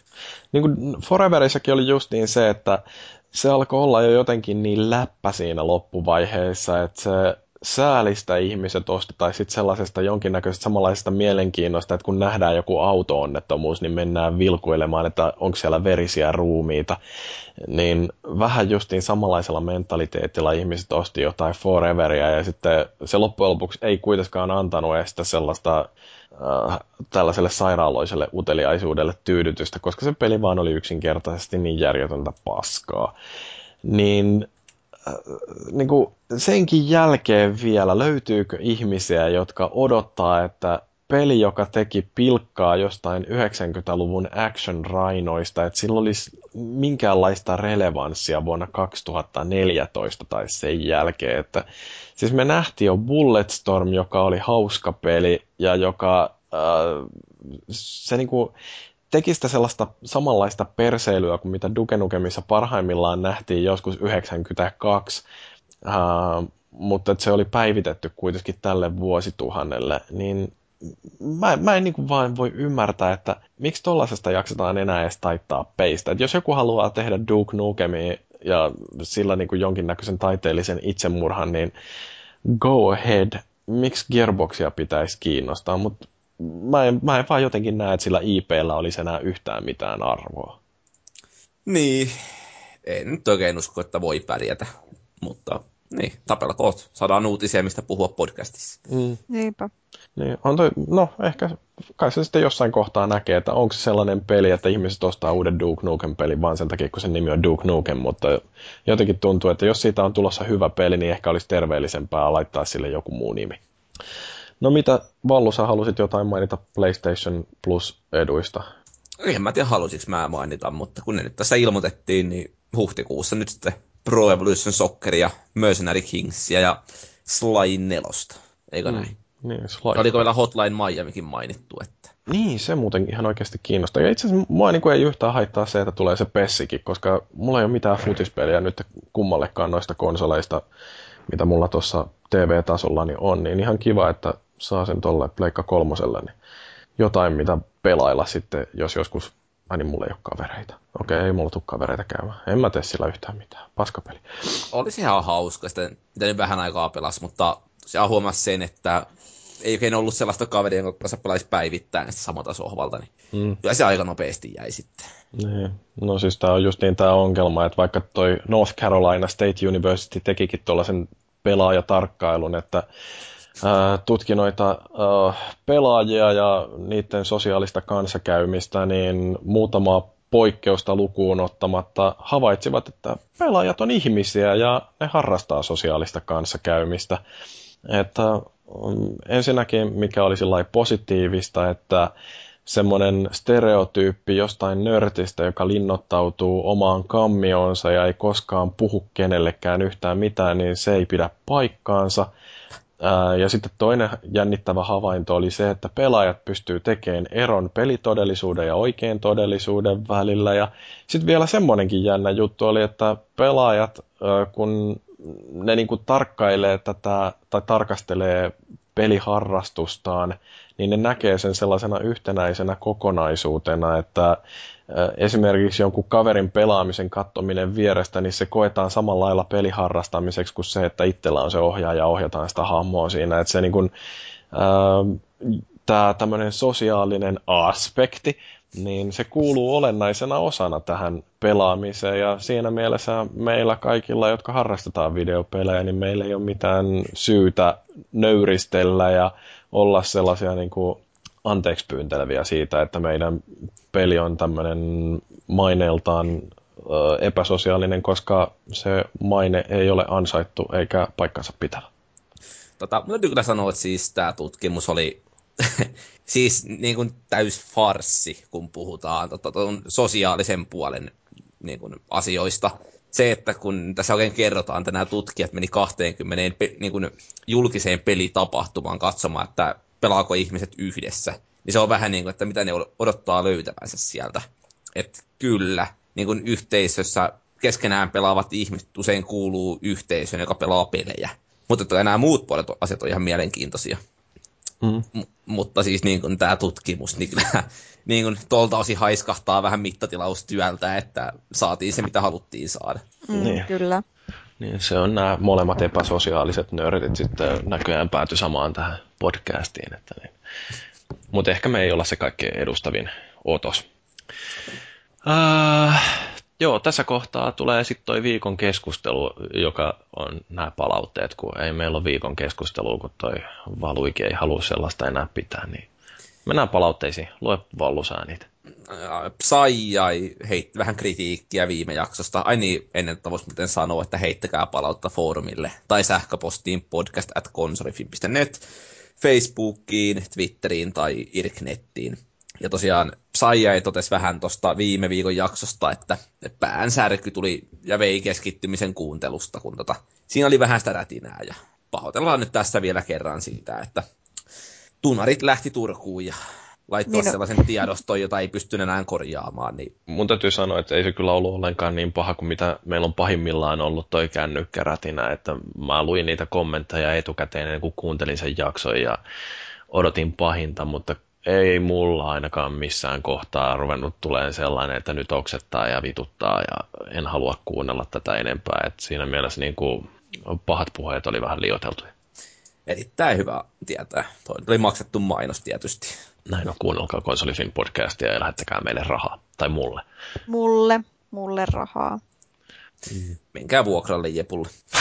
Niin, nyt on huone vuokrattavana. Ei ole, mä pidän tyhjillään tätä kämppää. Tai siis en tyhjillään, mutta asun itse yksin omassa oh. kolmiossa. Niin, koska jokainen... Helsingin kantakaupungissa pitää yksinään kolmiota, herran jumala. Niinpä. Ja sitten valittaa, että tarvitsisi vähän rahaa podcastaamisesta. no sen takia just. Oi voi. No sitten vielä niin sutatte jotain PlayStation Moven tuesta ne PS4 ja siitä kuka se ö, tuki tulee jatkumaan. Ja siinä oli jälleen pseudofutuuri. Niin, jatkuuko se? Oletteko huomannut? Mm, no siis kyllähän Pleikka Nelosen siinä esittelytilaisuudessa kyllä, niin siellähän tämä Media Molecule näytti, että mitä hienoja visioita niillä oli tulevaisuuden varalle, mutta ähm, eipä noita nyt ihan kauheasti on noita Move-pelejä Pleikka Neloselle vielä nähty. Mutta mun täytyy sanoa kyllä sillä että kun katselin niitä Morpheus-videoita, niin mulla oli vähän sellainen fiilis, että itse asiassa Move saattaisi olla parempi ohjain kuin DualShock tuollaiseen virtuaalitodellisuuspeliin. Mä en, en niin kuin pysty perustelemaan tätä millään lailla, mutta mulla on vaan jotenkin sellainen perstuntuma, että se voi Sulla olla... on perstuntuva siitä Moven sauvasta. Kö? Niin, no siis se on kuitenkin muotoiltu ihan just sitä varten. Sitäpä ajattelin. Hei, tota, minäs vuonna toi tuli toi Move muuten? Just samaan aikaan Kinectin kanssa. Minäs vuonna Muistat? se on tullut? En muista. Odotas, mulla on tässä Wikipedia jo. Tuli- tuli vaan mieleen, kun- 2010. No niin, kun tosiaan on itsellä toi Move Starter-kitti jossain tuolla korkkaamattomana, että en ole kertaakaan käyttänyt kyllä omaani. Oi, meidän täytyy sitten joskus pitää selvästi tämä Sports Champions vai mikä peli se nyt onkaan, niin siitä joku frisbee-golfikisa. Kyllä. Minä otan Move-kapulani mukaan ja tuun teille ja sitten Sitten kuvataan se, niin saadaan kivasti materiaalia sivuille ja mm, on kansa nauraa. erityisesti siinä kohtaa, kun mä yritän heilauttaa frisbeitä oikein voimalyönnillä ja sitten heilautankin sua nenään, niin Niin, sitten siitä tulee sellaista niin kuin YouTube-legendakamaa, että me ollaan suositumpia sen jälkeen, kun tämä Smoukka Hontas vai mikä se nyt on kanssa. mm, kyllä. Kieli. Kielillä puhuja. Niin. Mutta tota, mä perun kaikki pahat puheeni Morfeuksesta ja PS Movesta siinä kohtaa, kun PS4 tarjoaa sen ultimaattisen Star Wars-kokemuksen. Sitä Niin. ei tullut Wii. Niin toi on kyllä niin kuin, no mä taisin jossain vaiheessa sen todetakin, että samasta syystä kun ei tule hyvää nyrkkeilypeliä, niin ei tule hyvää valomiekkapeliä myöskään noille kapuloille ja vielä vähemmän jollekin Kinectille, koska siitä puuttuu se feedback, että kun miekka osuu toisen miekkaan, niin mm, millä saadaan pysähtymään se move-kapulan liike. Et tota noin, niin heti kun tämän joku ratkaisee, niin sit siinä kohtaa varmaan saadaankin joku valomiekkapeli, mutta niin kauan kun ei pystytä pitämään täydellisesti synkassa sitä ruudulla näkyvää miekkaa ja kädessä heiluvaa kapulaa, niin toi ongelma on ylitse pääsemätön. Joo. No, mut hei, mitäs tässä? Meillä palautetta tuli noin vähän. Lähettäkää enemmän, oikeasti. Please. Ähm, ei kai tässä muuta kuin mennään tonne loppukiitoksiin. Mä voisin tässä kohtaa jälleen kerran mainostaa kaverin tekemää peliä. Löytyy Android Marketista, eli Google Playsta, tällainen kuin Tidy Tools, eli Tidy Tools. Öö, ihan hauska sellainen putsle-peli, joka ei maksa yhtään mitään. Syy, minkä takia mä tätä mainostan, on se, että mm, kaverilla on niillä on siis töissä tällainen kilpailu, että ne tekevät mobiilisovelluksia ja sitten tuossa kohtapuoliin katsotaan, että kenen sovellusta on ladattu kaikkein eniten ja, ja se, joka voittaa, niin pääsee Kaliforniaan moikkaamaan Googlea, että joillakin on hyvä firma. Et tota, käykää lataamassa Tidy Tools. Ei maksa yhtään mitään ja on ihan sillä niin hyvää paskalaistumispelattavaa. Oliko Windows Phoneilla? Ei todellakaan, kuka No niin, niin, no. mitään tekee. No, sitä voi käyttää moneen hyvään asiaan. Ei nyt just yhtään mieleen, mutta Sports Trackerin ainakin. No niin, se on harvinainen sovellus. No, mitäs muut? No, ei, ole, ei tule mitään järkevää sanottavaa mieleen, mutta jäin miettimään, että kenellä on vessassa aikaa pelata yhtään mitään, että eihän siellä kuitenkaan koko päivää mene. No, eikö se nyt kuitenkin ole sillä, että jos siellä nyt sen pari-kolmekin minuuttia käyttää, niin käys, täytyy se nyt jotenkin saada hyödyllisesti Ei käytettyä mulla se. ikinä mene noin kauan vessassa. Ai joo, mä lueskelen aina mun Twitter-backlogia siellä. Valo, valo jee, sano jotain. No mä voisin sanoa sen, mistä puhuin jo kauan aikaa sitten, mutta nyt se viimein realisoituu. Eli ensi viikon perjantai-lauantai välisenä yönä 4-5.4. Radio Moreeni vetää yöpeliradion, jonka olen juontamassa erään Juhon kanssa. Aloitamme puoli yksi yöllä ja jatkamme aamu kuuteen, että siellä puhutaan kaiken näköisestä. Varmasti erittäin mielenkiintoista tavaraa tiedossa. Mikä radio Ainakin- toi tommonen on? Se on yliopistolla ja se on lakkautusuhan alla, että kannattaisi kuunnella, ettei sitä lakkauteta. Ai joo, mistä tota kuunnellaan? Onko se joku netti vai? Taitaa periä ihan niin kuin ainakin Tampereen alueella radiossa, mutta nettiradio löytyy myös. Ja jos asiat menee hyvin, niin ehkä jotain stri- striimiä saadaan sieltä paikan päältä sitten. Mahtavaa. Meinaatko itse mennä sinne huutelemaan taustalla jotain? No mä sen juonan, että mun olisi ihan syytä olla siellä varmaan huutelemassa jotain. Ai joo. Aa, kato, sullahan on sitten kokemusta kato tällaisista. No sillä mut vähän nakitettiin, että ei se oikeastaan ollut niinku kysymystä, haluuks mä tehdä sen, vaan että mun Suorana lähetyksenä. Suora lähetys. Herran Jumala, toi on jännittävää. Nyt Mietintä täytyy- paineita. Oi, oi, oi, siellä ei pysty editoimaan pois kaiken maailman lapsuksia, mitä päästelee suusta. Ei, jos sano, kohtelee hävyttömästi naisia, niin sitä ei voi leikata pois. Mm. No joo, mm, mä luulen, että meillä alkaa jakso olla aika lailla purkissa. Ottaen huomioon, että meillä ei ole edes viikon keskustelua, niin nyt saatiin aika tuhti paketti tästä. Mutta tosiaan, tämä oli jakso 153 ja kiitos molemmille kuuntelijoille, jotka jaksoitte kuunnella tämän loppuun asti ja kiitos teille molemmille keskustelijoille, jotka jaksoitte olla tällä mun seurana loppuun asti ja minähän olin tosiaan Jyri ja seuraavan kerran kun olen paikalla, niin meillä taitaa olla aiheena klassikkopeli nimeltä Mirror's Edge, mutta ensi viikkoon asti odotelkaa, että joku muu pitää tätä showta. I am no messenger. I possess the most powerful weapon in the universe. But I will give you a message. The message of death. Aprillia, aprillia. Näin on. Ei tää ollutkaan oikea jakso. Tässä keksii joku hyvä aprillipila. Mm. Ai niin, pitäisi muuten varmaan. Miten me aprillattais? Eikö mä jotain heittänyt ideaa? Ai niin, sehän oli se idea, että pistetään semmoinen podcasti-jakso, että se alkaa jollain niin kuin kännipodcasti minuutilla ja sitten sen jälkeen laitetaan siihen jotain pelaajakaastia jatkoksi ja sitten kaikki ihmettelee, että what the fuck, mitä on tapahtunut podcast-soittimella. Niin. Se olisi, kun sä otat jonkun kikatuskohtauksesta kännikaasista. Eli käytännössä mistä tahansa kohtaa minuutti. Editoit vaan muuta äänet pois. Ai vittu, se oli kyllä niin kuin legendaarisen huono jakso. Kyllä mä sitä siis 12 minuuttia kuuntelin. Sen jälkeen yritin, että hei, en varmasti kuuntele enempää. Me voidaan vaan tiistaina ilmoittaa joskus aamupäivästä, että podcastin tekeminen on lopetettu kokonaan ja sitten julkaistaankin podcasti vaikka pari tunnin päästä.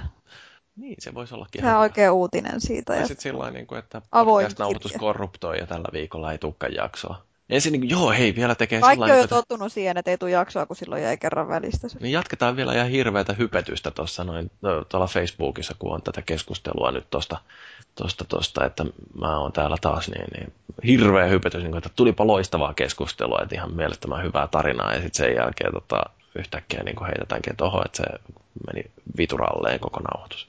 Ketä on muuten yes. ensi viikko? Mun kai pitäisi hostata, mutta mä otan Yöpeliradion plus sitten sitä seuraavan Viron reissun takia, että sinne ehkä väliin, jos tällaista voitaisiin. Yöpeliradio-jakson sieltä niin kuin heität sen podcastiksi. Se on kyllä niin. ihan totta. Niin tehdäänkin. Joo, hyvä. Tee silleen. Mä oon hengessä mukana, mä tuen sua siinä. Haluatteko te ryypätä Helsingissä silloin? Ja voitte katsoa yhdistää. Ainahan me ryypätään Helsingissä. Niin se voisikin olla muuten hyvä sellainen niin kuin yöpeliradion kommenttiraita olisi podcastina, että me kuunneltaisiin vallun ääntä sillä, että se kuuluu koko ajan sieltä taustalta ja itse kikatettaisiin siihen päälle ja juotaisiin valkovin. se on aika timanttinen jakso.